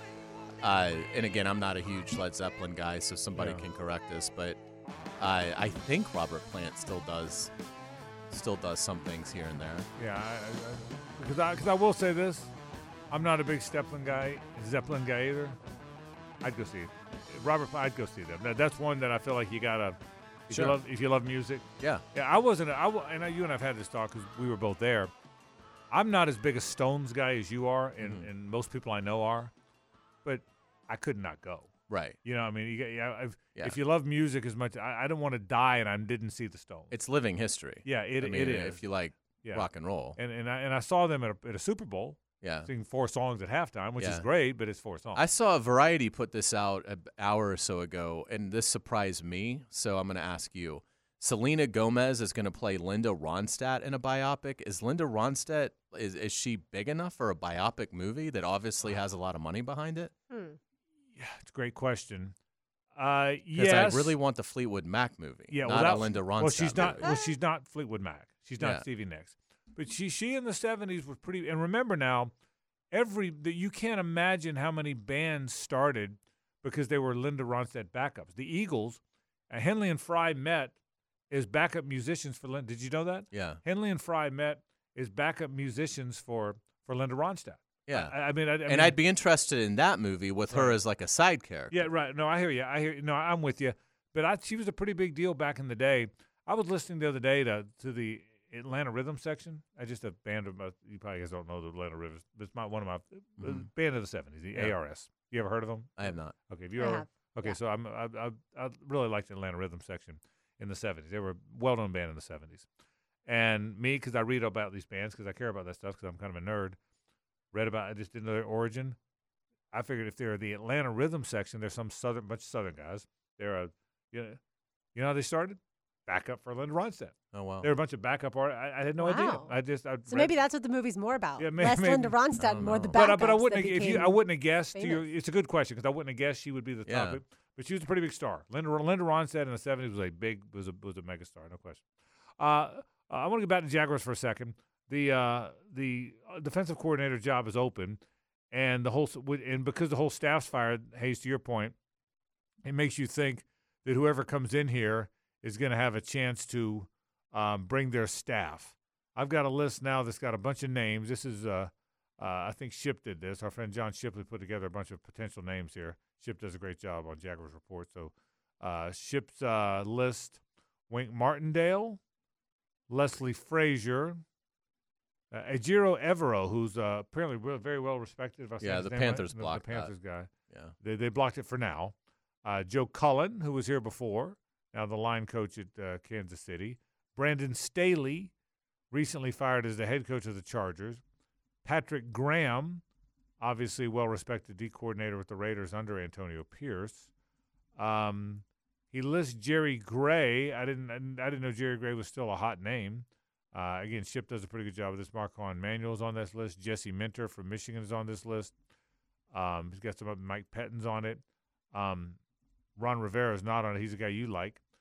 What where do you think they're headed here? Do you think they're headed to veteran former head coach guy like you suggest with Rivera? Do you think they're headed? Do, does the fact that they gutted the staff is that a, an indicator? Common sense would tell us that it is that they're going to let a guy pick his four or five key chief, chief lieutenants. Where's this thing headed? That's what I would imagine. I mean, again, Doug Pederson, this is your last crack at this. You know, you're probably not going to be able to pick a another defensive coordinator next year uh, if it doesn't go well. Um, so I I think because of that, you've got to have a veteran, and and look, the it's a pretty deep pool of candidates.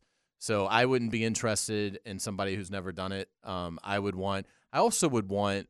Uh, uh, somebody that mentor isn't the right word, but somebody that has some experience as a head coach that can be a sounding board for Doug Pederson. Uh, but the main thing is, I think Doug needs to focus more on the offense. Like if he wants to say Press Taylor is still the play caller, okay, fine. But he really needs to hire somebody where he doesn't have to go in defensive meetings anymore, where he knows. Like take the McVay approach with Wade Phillips when McVay first got to the Rams. McVay just was basically like, look, I'm a rookie head coach. I've never done this. I want to focus on the offense. I'm going to hire a defensive coordinator that I know is going to have everything covered and isn't going to need a lot of help from me and oversight. So if I Nick was Doug, still calls the plays because oh I don't know he's really good at it. Right, exactly. so, and uh, I think in, in looking at it, it has to be a guy that allows Doug Pederson to focus more on fixing his uh, regressing offense. So I think Ron Rivera would be a magnificent choice. You know, it, uh, but he doesn't. It, he's not like it's not Rivera or bust for me. I mean, Martindale would be great, uh, but it needs to be somebody who has done this, done it for a while, and ideally is somebody you know that's got the head coaching experience that again can go to Doug when he sees something and say, "Hey, little bit of a concern, and this is what I learned from where I was at post X." Does the Wink Martindale drama in New York cause you any concern or A little no? bit, a little bit. That's me. That's me. Because because because the word is there was similar drama in Baltimore, which is why he left. And John Harbaugh, I, I can't. I've never heard an assistant coach not respect John Harbaugh. You know, Daboll, I don't know, but I know that Harbaugh is is well liked, well respected. I've talked to numerous coaches that coached under him, and just rave about him as a boss, as a leader, as a friend, as a person. And I think Wink Martindale got upside down with him too, didn't he? What, what you told, what, mm-hmm. what you read. So yeah, it concerns me a little bit. Again, yeah, I, I'd uh, you, Yeah, it wouldn't be my first choice, but it would be hard to argue the resume. yeah, and the resume's the resume's very good. But I do sense it's somebody like that, a guy that's been around it, a guy that's done it, a guy that, uh, yeah, a guy, a guy that's been around the league a little bit. And again, this is a that that's time. why you clean house so that as the head coach, you know, I'm going to hire this coordinator and he's going to bring in his hand-picked guys. That way I know there's harmony on that side of the ball. You know, there's not going to be this, well, you know, I should have been the coordinator and why did they hire you and I don't like this in your scheme and you don't want that resistance. And so I think it was smart to go ahead and clean everybody out for the most part. Uh, Bill Shuey, you know, remains and, and he's a good coach. Uh, and again, that's why I, I think Rivera makes sense because they have similar backgrounds. They've worked for similar organizations around the same time. So, you know, to me, that was a clue that it could be Rivera. And so, you know, we'll see. But but again, Rivera 62. He's obviously gone through health issues in his life. He may just want to enjoy his life in retirement. He may not be looking to coach. But if Ron Rivera is looking to coach, uh, and I think it's appealing because all he has to do is coach. He doesn't have to handle any of the uh, stuff he had to handle as head coach of of Washington. So I, I think in looking at it, it's appealing. It's in Florida. He likes Doug. Uh, he's he's made that clear on multiple occasions. So I think there would be a, a mutual respect there. And yeah, you let you let Rivera pick his you know staff and you know go from there. And then you, if you're Doug Pederson, you get up to your elbows. And how do I get Trevor Lawrence going? How do I figure out how we're going to block people? And how do I get Press Taylor operating at a higher level? I do think, by the way, that Doug Pederson can take back the play calling at any point in time. Just because at a press conference he might say, "No, that's that's the way it's going to be," He didn't say that Mike Caldwell was about to be fired, so I think things can change. By the way, what did you make of the Jeremy Fowler story about the Panthers blocked the Jaguars' request to interview their defensive coordinator Evero? Uh, the Panthers had the fourth ranked total defense despite Carolina's NFL worst offense. He's a, he's very well respected. Here's what I think. I think he's probably in play for the head job. That doesn't mean he's going to get it, but I think he's in play for it. Yeah, that's And- why they were able to reject it. a- a- And I think also the, the, the he also could stay there. You can you don't have to let a guy do a lateral interview if he's under contract. And so he's under contract and it's a lateral move. So I think two things. I think he could be in play for the head job. I also think he definitely could be in play for the head job to keep him or the head coach. Right? Uh, You go get an offensive minded head coach. I can see them keeping him. So if you have a really good guy and you've got the ability to block him, that's not that doesn't surprise me a bit. Yeah, it's very commonplace around the league. So Yeah. I mean, that, yeah, that's as much as we like to criticize the Panthers and Tepper. That's standard operating procedure. So it's hard to argue. They think they have a good guy. He's under contract, and they blocked it. Yeah, So which you're allowed to, which yeah. you're allowed to do if it's not a promotion. right. If he was the linebackers coach and it was a coordinator job, you couldn't block him. Right. If it was a head job, you couldn't block him. But for that, and by the way, and I will and I will disagree. I will be. Everybody will tell me I've lost my mind. I'll say what I, I'll say what John Oehser said the other day too. I don't think Press Taylor is the problem. I don't. Now, did he? Should Doug take it back? Well, maybe if Doug wants to. Um, was he a perfect play caller? No, but I don't think I don't think they lost five out of six because of play calling. I don't. I I- don't. I I I'm not saying it was perfect play calling, but that's not my opinion. They lost five out of six because they weren't very physical, and the other guy was more physical, and it was hard to make plays work when you can't block anybody and when your quarterback's not protected. That that that's my opinion. Now again, I'm not saying Press Taylor is is the next Andy Reid.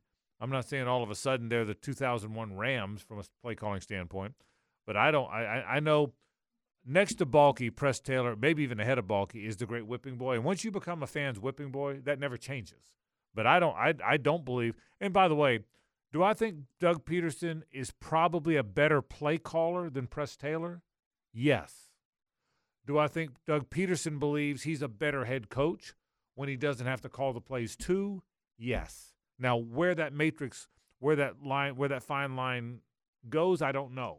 But Doug Pederson didn't give Press Taylor play calling opportunities because ah, he's a nice guy and he's kind of like a son to me, so I want him to have an opportunity. That's not why you do it.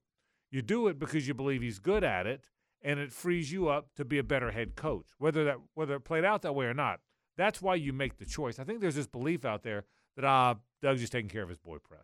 I think it's bigger than that. Well, I he does have his tight end on the roster. Yeah, yeah, yes. His son. Yeah, yeah. Well, Yeah. right, but I mean, I- Yeah. I don't think that's affecting them either. Yeah, but I'm just saying. Yeah. I mean, it's something that you have to point out. I mean, I agree, but the I- guy employs his son at tight end. Yeah, yeah. So I mean, it's not out of the realm of possibility to believe that somebody he feels personal affection for in Press Taylor, Right. and looks at as his apprentice, he would go to bat for him maybe then more than he should. Yeah, but but he could go to bat for him and have him on his staff.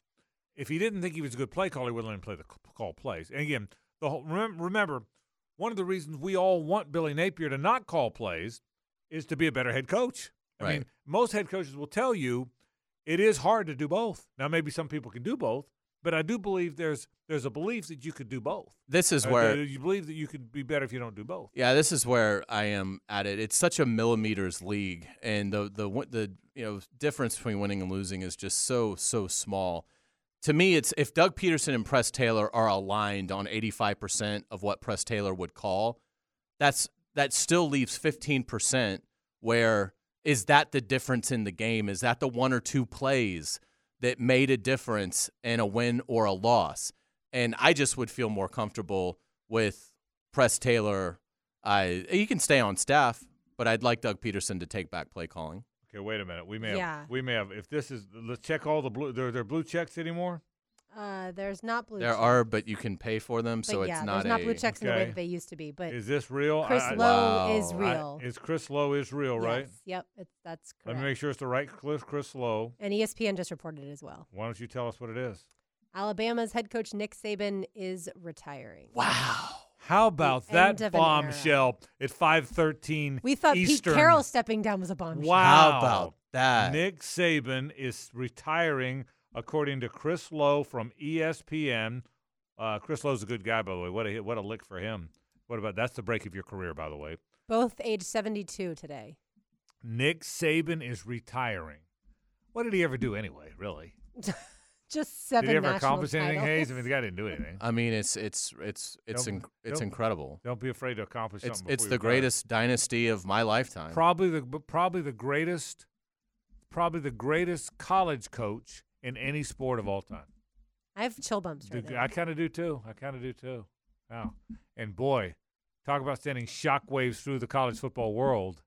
There. Uh oh, here comes another carousel. Here comes some Right. dominoes. Yeah. Oh when man. you think. Well, and if you're Alabama, Yeah. how do you not go get Billy Napier this afternoon? Well, I, well, I actually, I, I was going to say that. I think you go get Kirby and Mike Norvell as a coordinator. Don't you? Don't you have to do that? that sounds good. I think, Yeah. and then take Billy as the recruiting coordinator. What do you think about that? Everyone just assumed it'd be Dabo Swinney from Clemson. I don't think that's the case. Wow, anymore. Nick Saban That is retiring a at five stunner. thirteen on a what's that? A Wednesday. Wednesday. Shocking, shocking news. I thought he'd be winning national titles at 107. Wow, let's take a break. Talk more about that. We have got news on the horizon. Stay with us. The Frangie Show, live from the Hastings Injury Law Firm Studios on 1010XL. Hit back with Hastings. Your sixth national championship. You tie Bear Bryant for most in the poll era. Take a second and hear that. What does that mean to you? You know, right now, I'm, I'm just happy for all these folks here. I'm, I'm happy for all these folks. I'm happy for our players. I don't care anything about that, to be honest with you. Th- This was a great win for our, our players, and I've never been happier in my life. It's an AC Designs Wednesday on The Frangie Show. Brought to you by AC Designs, voted best AC and heating company in Jacksonville. You just heard from Nick Saban. RJ just played it. I'm I'm not honestly that surprised because of everything Nick Saban went through this particular season. Because of the quarterback controversy, because of the fact that Alabama fans wanted him out for a brief period of time in the season, all the roller coasters, the fact that he is 72. But if you missed it, Nick Saban just announced today he is retiring. Seven national championships, six at Alabama, Frank. I am shocked, but I'm not shocked. Your point is right on. He, he had to retire at some point, but I think Hayes said it best last segment. We just figured he'd do it forever. He I'm just- shocked. Yeah, I, I, I, so I am. So the great Nick Saban, uh, the greatest college football coach of all time, in my opinion. One of the greatest college coaches of any sport of all time, in my opinion. One of the greatest football coaches of all time uh, is going to retire, and good for him, by the way. Well, he he did it. You know, Nick could be ornery. we talked about that house Yeah, that yeah. he was Yes. building. Yeah, oh Yes. yeah. He built Months in, ago. in Jupiter, right? Yeah. Ju- yeah. yeah, so- Miss Terry finally gets to Yeah. enjoy life. yeah. So, uh, so congratulations on a phenomenal career for the great, great, great Nick Saban. I kind of wish they'd won it now. You know, just Oh, Yeah. absolutely. but the uh, but he's had plenty of wins. So we'll spend uh, a lot of time probably in tomorrow's shows here on the station Trent Baalke's like, thank God. talking about talking about the uh, greatness of of Nick Saban. But that's not, but that news passes quickly to the news that'll have people more intrigued, and that is who's the next guy. Yeah. And is it Dan Lanning? Is that what Brett McMurphy what, thinks? Yeah, Brett McMurphy tweeted that he believes that's the leader in the clubhouse early on. Dan Lanning, the or the very good Oregon head coach, the former assistant at Georgia. I don't know his background. I should. Can you imagine the pressure Yeah. of following Nick Saban at Alabama, who was 206 and 29? Two- he yeah. lost 29 games yeah. at Alabama. Yeah. That's insane. I mean, isn't Billy Napier already at 14? yes. I mean, I think so. 206 yeah, 'cause five and seven, two years. Yeah. and 29. Yeah. And I- Follow 20 that. Yeah. Yeah. And I and I can tell you, I can tell you the, and it's not the same. But I but I and I know I mentioned Zook a lot because he's my buddy. But I watched my buddy go through having to follow Spurrier, who and, and I watched it. I watched it happen, and, and it was the challenge. And and and here, uh, whoever gets this job, Ray Perkins had to follow our, our friend Mike Perkins. Yeah. Perk's dad had to follow Bear Bryant. And Ray Perkins is a damn good football coach. by the way. Absolutely. But it's an impossible position to be in, uh, especially at Alabama. Saban So really let his foot off the gas too in recruiting. They only finished second Yeah. uh, this year. Lanning Frank, he was born in Kansas City, Missouri, and he played linebacker at a school I have never heard of in Missouri called William Jewell. Yeah. And then he started out pretty much coaching in Missouri and then uh, has bounced around a ton. He was at Alabama for one year as a grad assistant in 2015, but that's it. Yeah. The uh, so Dan Lan- he's only 37 years old. Yep. Yeah. So I mean, wow. So um, who else will be in play? Let's say it's not him. Kirby's not leaving. Kirby's not much leaving. We'd love him too. Yeah, Kirby, Kirby's not leaving. I'm trying. I, I don't. Is it you, Lauren? You brought up Dabo. You know, you're right. Before I would have thought it's Dabo. For some reason, I don't think so now. I don't think it's Dabo. It could either. be, but I don't think it is. I think I get the feeling Dabo is comfortable where he is, and it probably isn't going to make the move at, at this point. I, I, I, like I said, I don't think it's Kirby. So I mean, yeah, landing DeBoer would make a lot of sense. We talked about it's not just this season. I mean, he's even after losing Monday night, I think his record is like 114 and 12 as a head coach. I mean, that's incredible. Now, a lot of that was at a, a much lower division, but still, it, it speaks to his acumen as a coach. I I mean, yeah, I mean everybody's going to be on the table. I mean, Lane Kiffin is is certainly going to be a name that is probably more of a Plan B candidate, but s- certainly would make sense in terms of what he's done, the wonders he's done at Ole Miss, and he's worked at Alabama, so he might have some relationships there that help him. Uh, but I mean, what a what what shoes to fill. I mean, imagine if the new Alabama coach next year starts four and two. Ooh.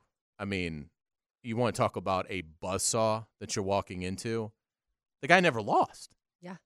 That's why the, the Texas game was so insane to people that he, he- Alabama actually lost to Texas, but they still ended up in the college football playoff. Yeah. Four Heisman Trophy winners winners under Nick Saban. and they had never had one before. Right. That's correct. never had The one. only four Alabama's ever had, The- all four under Saban. Another Zook story. Zook told me one time that when it when it went bad at Florida, and someone told him, "Well, well, Ron, you'd have been better off if you'd have followed the guy who followed the guy rather than being the guy to follow the guy." And Ron's Ron's joke was, "What was I supposed to say?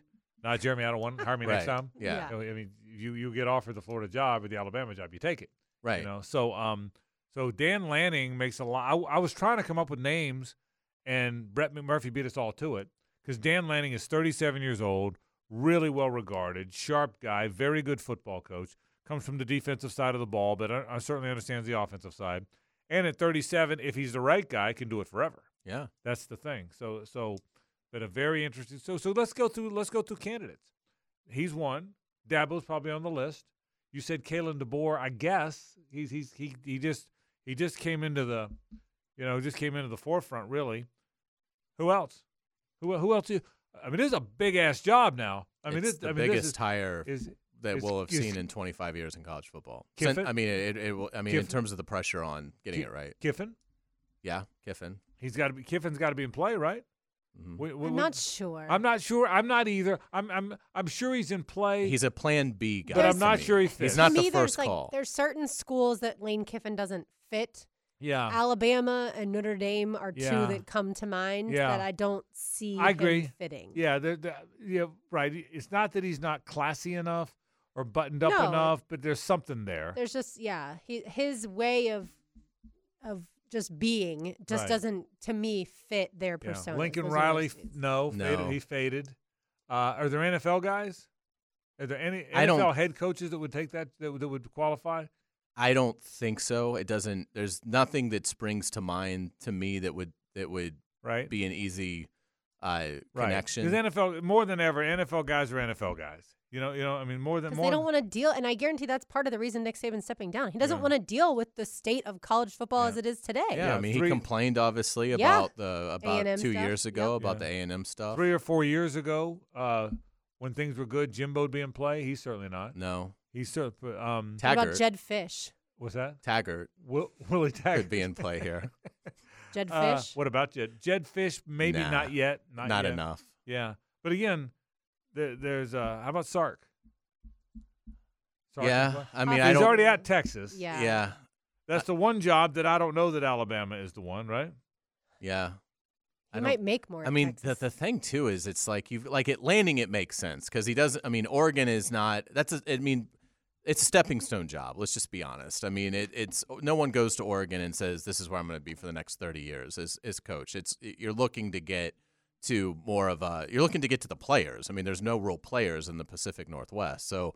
Uh, it's a great school and great fan base, but uh, Lanning's the one that that makes all the sense in the world. Uh, and so, it, you know, again, and Brett McMurphy isn't just going to fire that off at the hip. I got one for you. RJ just threw one at me. Oh boy. Herbs. Herb How about herbs? would have been No great chance. 15 years ago.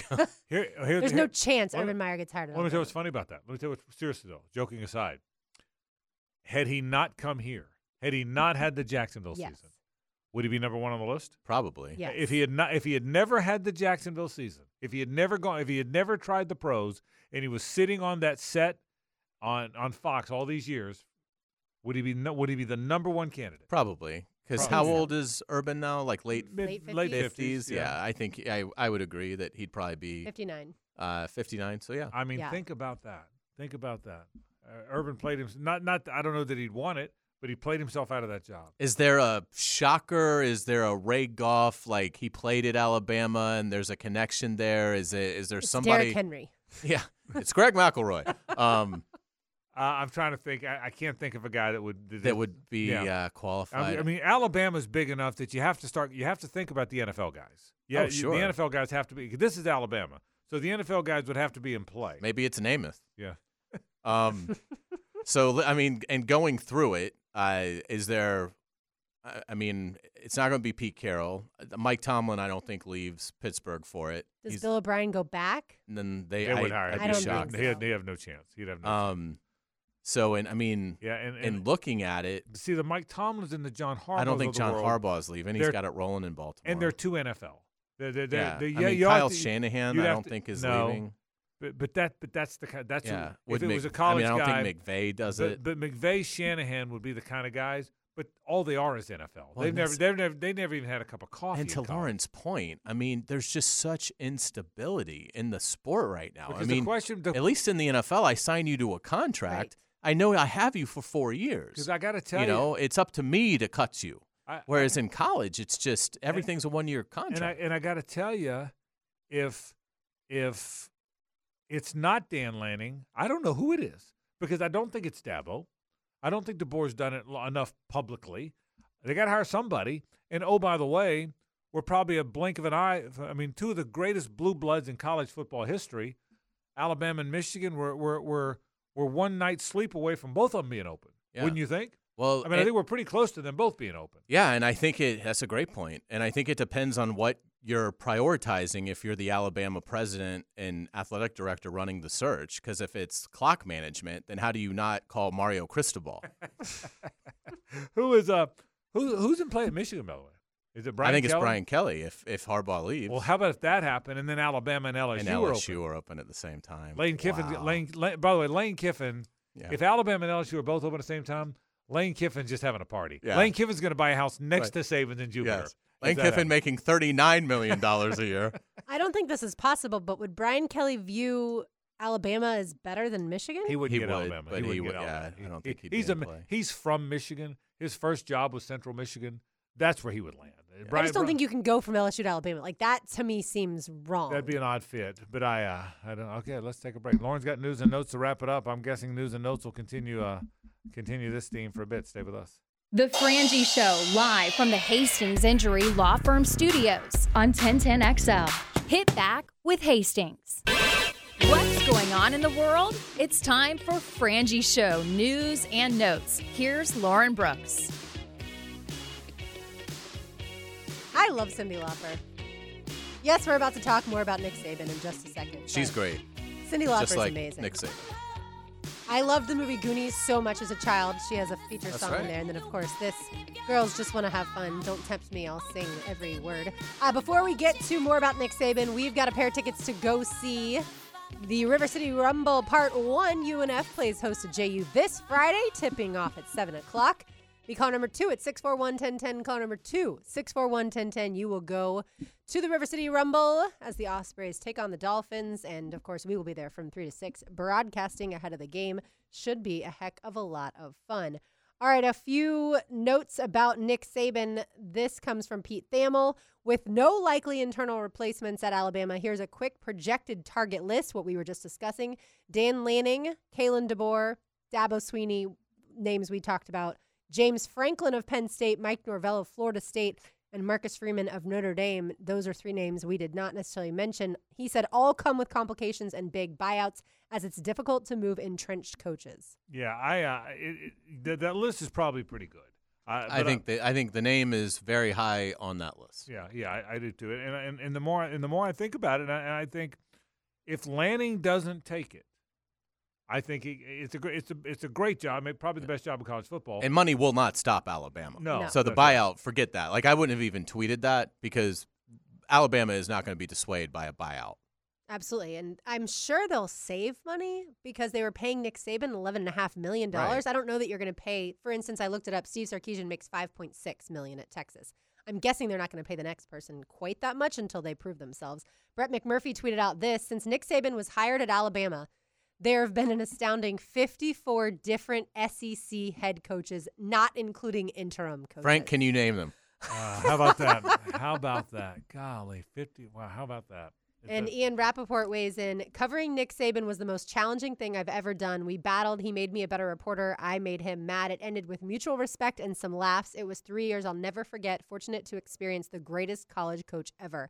I will Who say was that? Who said that? was Ian Rapoport. Rapoport. Okay. I will say, just from being around Nick Saban at SEC Media Days, and we don't get to, other than interviewing him, we don't really get to spend much time with him because he's surrounded by the army of, of police officers and all of his personnel people.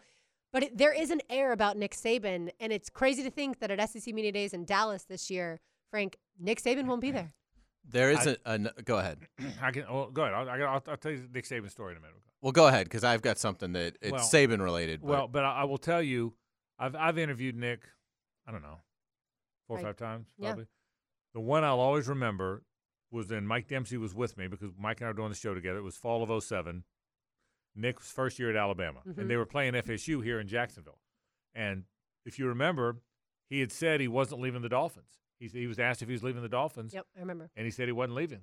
And next two weeks later, he's the Alabama coach, and he got skewered, skewered by the national NFL media, skewered by the Miami media, and he came on the air. And I remember, and I know Nick a little bit. He knows my face. He doesn't know my name, but I, but I'd been to all those, those SECs that he was at LSU and whatnot. I said, Nick, I got to ask you. I said, you were you you came out and said publicly you were not leaving the Dolphins, and two weeks later you were the Alabama coach, and you got skewered for it. He said, I did, and I said, well, what happened? And he looked at me, saw my name on my tag, probably didn't really remember my name. He goes, he says, Frank, here's what happened. He said, he said, I wasn't leaving. I wasn't lying. I wasn't trying to. I wasn't bargaining. I wasn't negotiating. I wasn't trying to get more money. Uh, Miss Terry and I talked, and we weren't going. And and nothing changed. The deal didn't change. Um, nobody came back with a counteroffer. Miami didn't do anything wrong. Two weeks passed, and and I we looked at each other, and we looked at each other and said, "We got this one wrong, didn't we?" And I looked at her and said that, and she said, "Probably." And do you think it's too late? And she said, "Probably not." Called Alabama back. Was it Hootie Ingram then? Maybe whoever whoever was so. called called Alabama back and said, "Listen, if the offer's still there, I've had buyer's remorse a little bit here. If the offer's still there, we'd like to come." And I told everybody. He, he said I tried to tell that story at the time, and I got cry, and I get it. And he said I understood. We under, we knew what was going to happen. We knew what people were going to say, but that was the truth. And as I sit here today talking to you, and I know we've got a lot of SEC fans and Alabama fans in Jacksonville, and we're looking forward to coming down there and playing the Seminoles in a few months. I feel like I, I, I want your people to know this story that I changed my mind. And he said, it, but it, but it was not nothing changed. He I changed. It was kind of like the Billy Donovan when he went to was going to go to the Magic, right? He said I changed my and I and I said, and I remember he was done. He said, so that's the story. I said, fair enough. But I, I remember that interview like it was yesterday. Yeah, Yeah. that's a great story. The, the, in terms of like spinning it forward a little bit, and Mhm. and uh, not so much who will replace Saban, but how it will potentially affect Florida, Florida State, Georgia. So my understanding is now the transfer portal for Alabama is now extended 30 days because of a coaching change. So Alabama, we'll see. I mean, there's probably a lot of belief in the locker room that they'll get it right and they'll give the next coach a chance. But it is something to monitor because now the Alabama roster is open for 30 days. All right, time now for today's takeaways. Now, today's takeaways brought to you by Key Buick GMC, where our family dealership has been helping families buy vehicles for over 50 years. My takeaway is the greatness of Nick Saban 206 and 29 at Alabama. That is an 87.7 winning percentage. Just the greatest dynasty ever in an era of uh, remarkable competitiveness in the Southeastern Conference with Florida and LSU and Auburn and Tennessee and Georgia with Kirby Smart. Nick Saban was able to overcome all of that. He was able to evolve in terms of producing running backs that won Heisman trophies, but then receivers that won Heisman trophies. And, and it has just been a remarkable evolution of the greatest college coach in my lifetime. And this is the greatest dynasty uh, collegiately in my lifetime. And I never really thought it would end. I'm still kind of shocked that Nick Saban, we're never going to see him patrolling a sideline again or, or giving a halftime interview or post game uh, presser. I mean, it's just, it's been an amazing run. Uh, congratulations to Nick Saban. Wish him nothing but the best. And uh, I don't think we'll ever see anybody equal what he's accomplished. Yeah, if we do, then it does kind of feel like it's going to be Kirby Smart at Georgia, just the way that things have been rolling. Obviously, already have two, got close to a third year, but but uh, yes, to your point, it's a sad day if you love college football. Nick Saban represents the best of of what is college football, and that is he was a guy who expected the best out of his players, and he got the best out of his players. Bryce Young was a Heisman Trophy winner for Nick Saban. We've watched Bryce Young this season. It, obviously, the NFL is different, but I don't know that he was that great of a quarterback. And I think just the legacy that Nick Saban leaves at Alabama, the person who has to follow those shoes, it's going to be difficult. But uh, the same day, oh, by the way, that another 72 year old has stepped down, and that is Pete Carroll. It sounds like he'll be an advisor for the Seahawks, potentially may coach again. He kind of left that uh, to be uh, desired as far as what the future holds, but just crazy stuff happening in, in college football and in the NFL, Frank. I agree with your take a minute ago. I, I it is a sad day. You wouldn't think it is because all the opponents say life got just got better, right? Because Alabama won't be as good, but it's yeah, it's a sad day. I, I, uh, I my friend Mick, my friend Rick Ballou always says how much he hates change. Well, I kind of hate the change because Nick Saban in college football not having him is a big change. Yeah, it's synonymous. Synonymous for sure. All right. Speaking of my buddy Rick Ballou, let's say hello. Now, the two minute drill brought to you by Tire Outlet. Tire Outlet is now hiring. Visit tireoutlet.com slash careers. Equal opportunity employer. Nick Saban. Mm-hmm. How about that? He's gone. Yeah. Very Feels weird. surprised. Doesn't it feel weird, feel weird though? Seriously? Well, it does. It felt weird to me a couple of years ago when Roy Williams announced he was out, and of course Coach K. But I, I thought that had a lot to do with the transfer portal. I, I don't think this does. I I think he's 72. He's done all he can, and um, you know things are changing the way that we see college football. I got to imagine the pressure on him is uh, absolutely enormous. Tim Brando told me, I think it was last year, he said, "Don't be surprised if Nick leaves way before his time, and he ends up getting a real." Uh, you know, good job as a as an analyst. And I, I was like, Nick Saban, an analyst? He's like, I'm telling you, you get him away from football and you talk to him. He's a very interesting guy, and I think that'll be his his next career, and, and he'll be really good at it. But yeah, even though we had heard the rumors, I I'm very surprised by this today. You know what I think, Rick? I think he'll be a guest analyst here or there. I hmm. don't see him going urban and being on a set every Saturday. You. Yeah, know? I, yeah. I may be wrong, but I didn't see Tom Brady going that route Yeah, either. I didn't either. I didn't. I, yeah, good point. Good point. No, you're right. You're right. the money's just so Yeah. so good, and I mean, this could be a year that we end up losing arguably the greatest college coach of all time, certainly in the modern era, and the greatest NFL coach Yeah. of all time. But the game's changing, man. Those old school disciplinarian, and I just don't think that that is working anymore, and I, I don't want to undercut Saban. He just got into the Final Four and and went into overtime to advance to the to the national championship. But I I almost think I almost wonder if privately that's what he um, is concerned about. Can, can you coach today's generational Z the way that you used to coach? You, Yeah. you, you can't be tough on them because they'll pick up their ball and they'll go to another school. I think that's a big part of it. I think the other part of it is he's 72. yeah, yeah, Go- why not? Go play golf in Jupiter. Yeah, so. go play golf and, and enjoy the rest of your life. So, uh, you know, the big deal now is who gets that gig. That's right. That's right. And We- that gig is not as um, You know, repl- the guy who replaces the guy is really, really hard. Yeah. By the way, I, I've I got a recommendation. I think Kirby Smart Mm-hmm. and Mike Norvell is his coordinator. Can we get, can, can we get those done, Rick? Will you look into that for me? That, that's my recommendation. If we can do that, I, I, Well, that's what I'll you know what? If I had any say on this, I'd make one call and one call only. I I bring Lane Kiffin to Alabama. Yeah. Well, by the way, uh, Lane Kiffin, Alabama might be in play. I mean, it, it- I- I've never had a second favorite. you bring me Lane Kiffin to, Uh, to Alabama, right, right, right. and that all of a sudden, outside of Florida State, becomes my second favorite team in college football. Who's the best ever? The man after the man. Yeah. Um, besides Miami, they all left and they all won Uh, titles. They all I use think John- Miami John- to get I'll give you it. John Robinson after John McKay. That's, Okay. That's the best. But, he, but but it's been it's Not hard. a bad one. The man after has been hard. I got one for you. Okay. Leo Hamilton after Pat Kennedy. There's also that. Rick Beluga's right, into guys. the night. See you, buddy. That comes up right now. Big news today. Pete Carroll out at the age 72. Nick Saban retires at the age of 72. Lots to talk about on, on Rick's show, and he goes into the night right now. We're out here. For Hayes, Lauren, and RJ, I'm Frank Frangie. So long.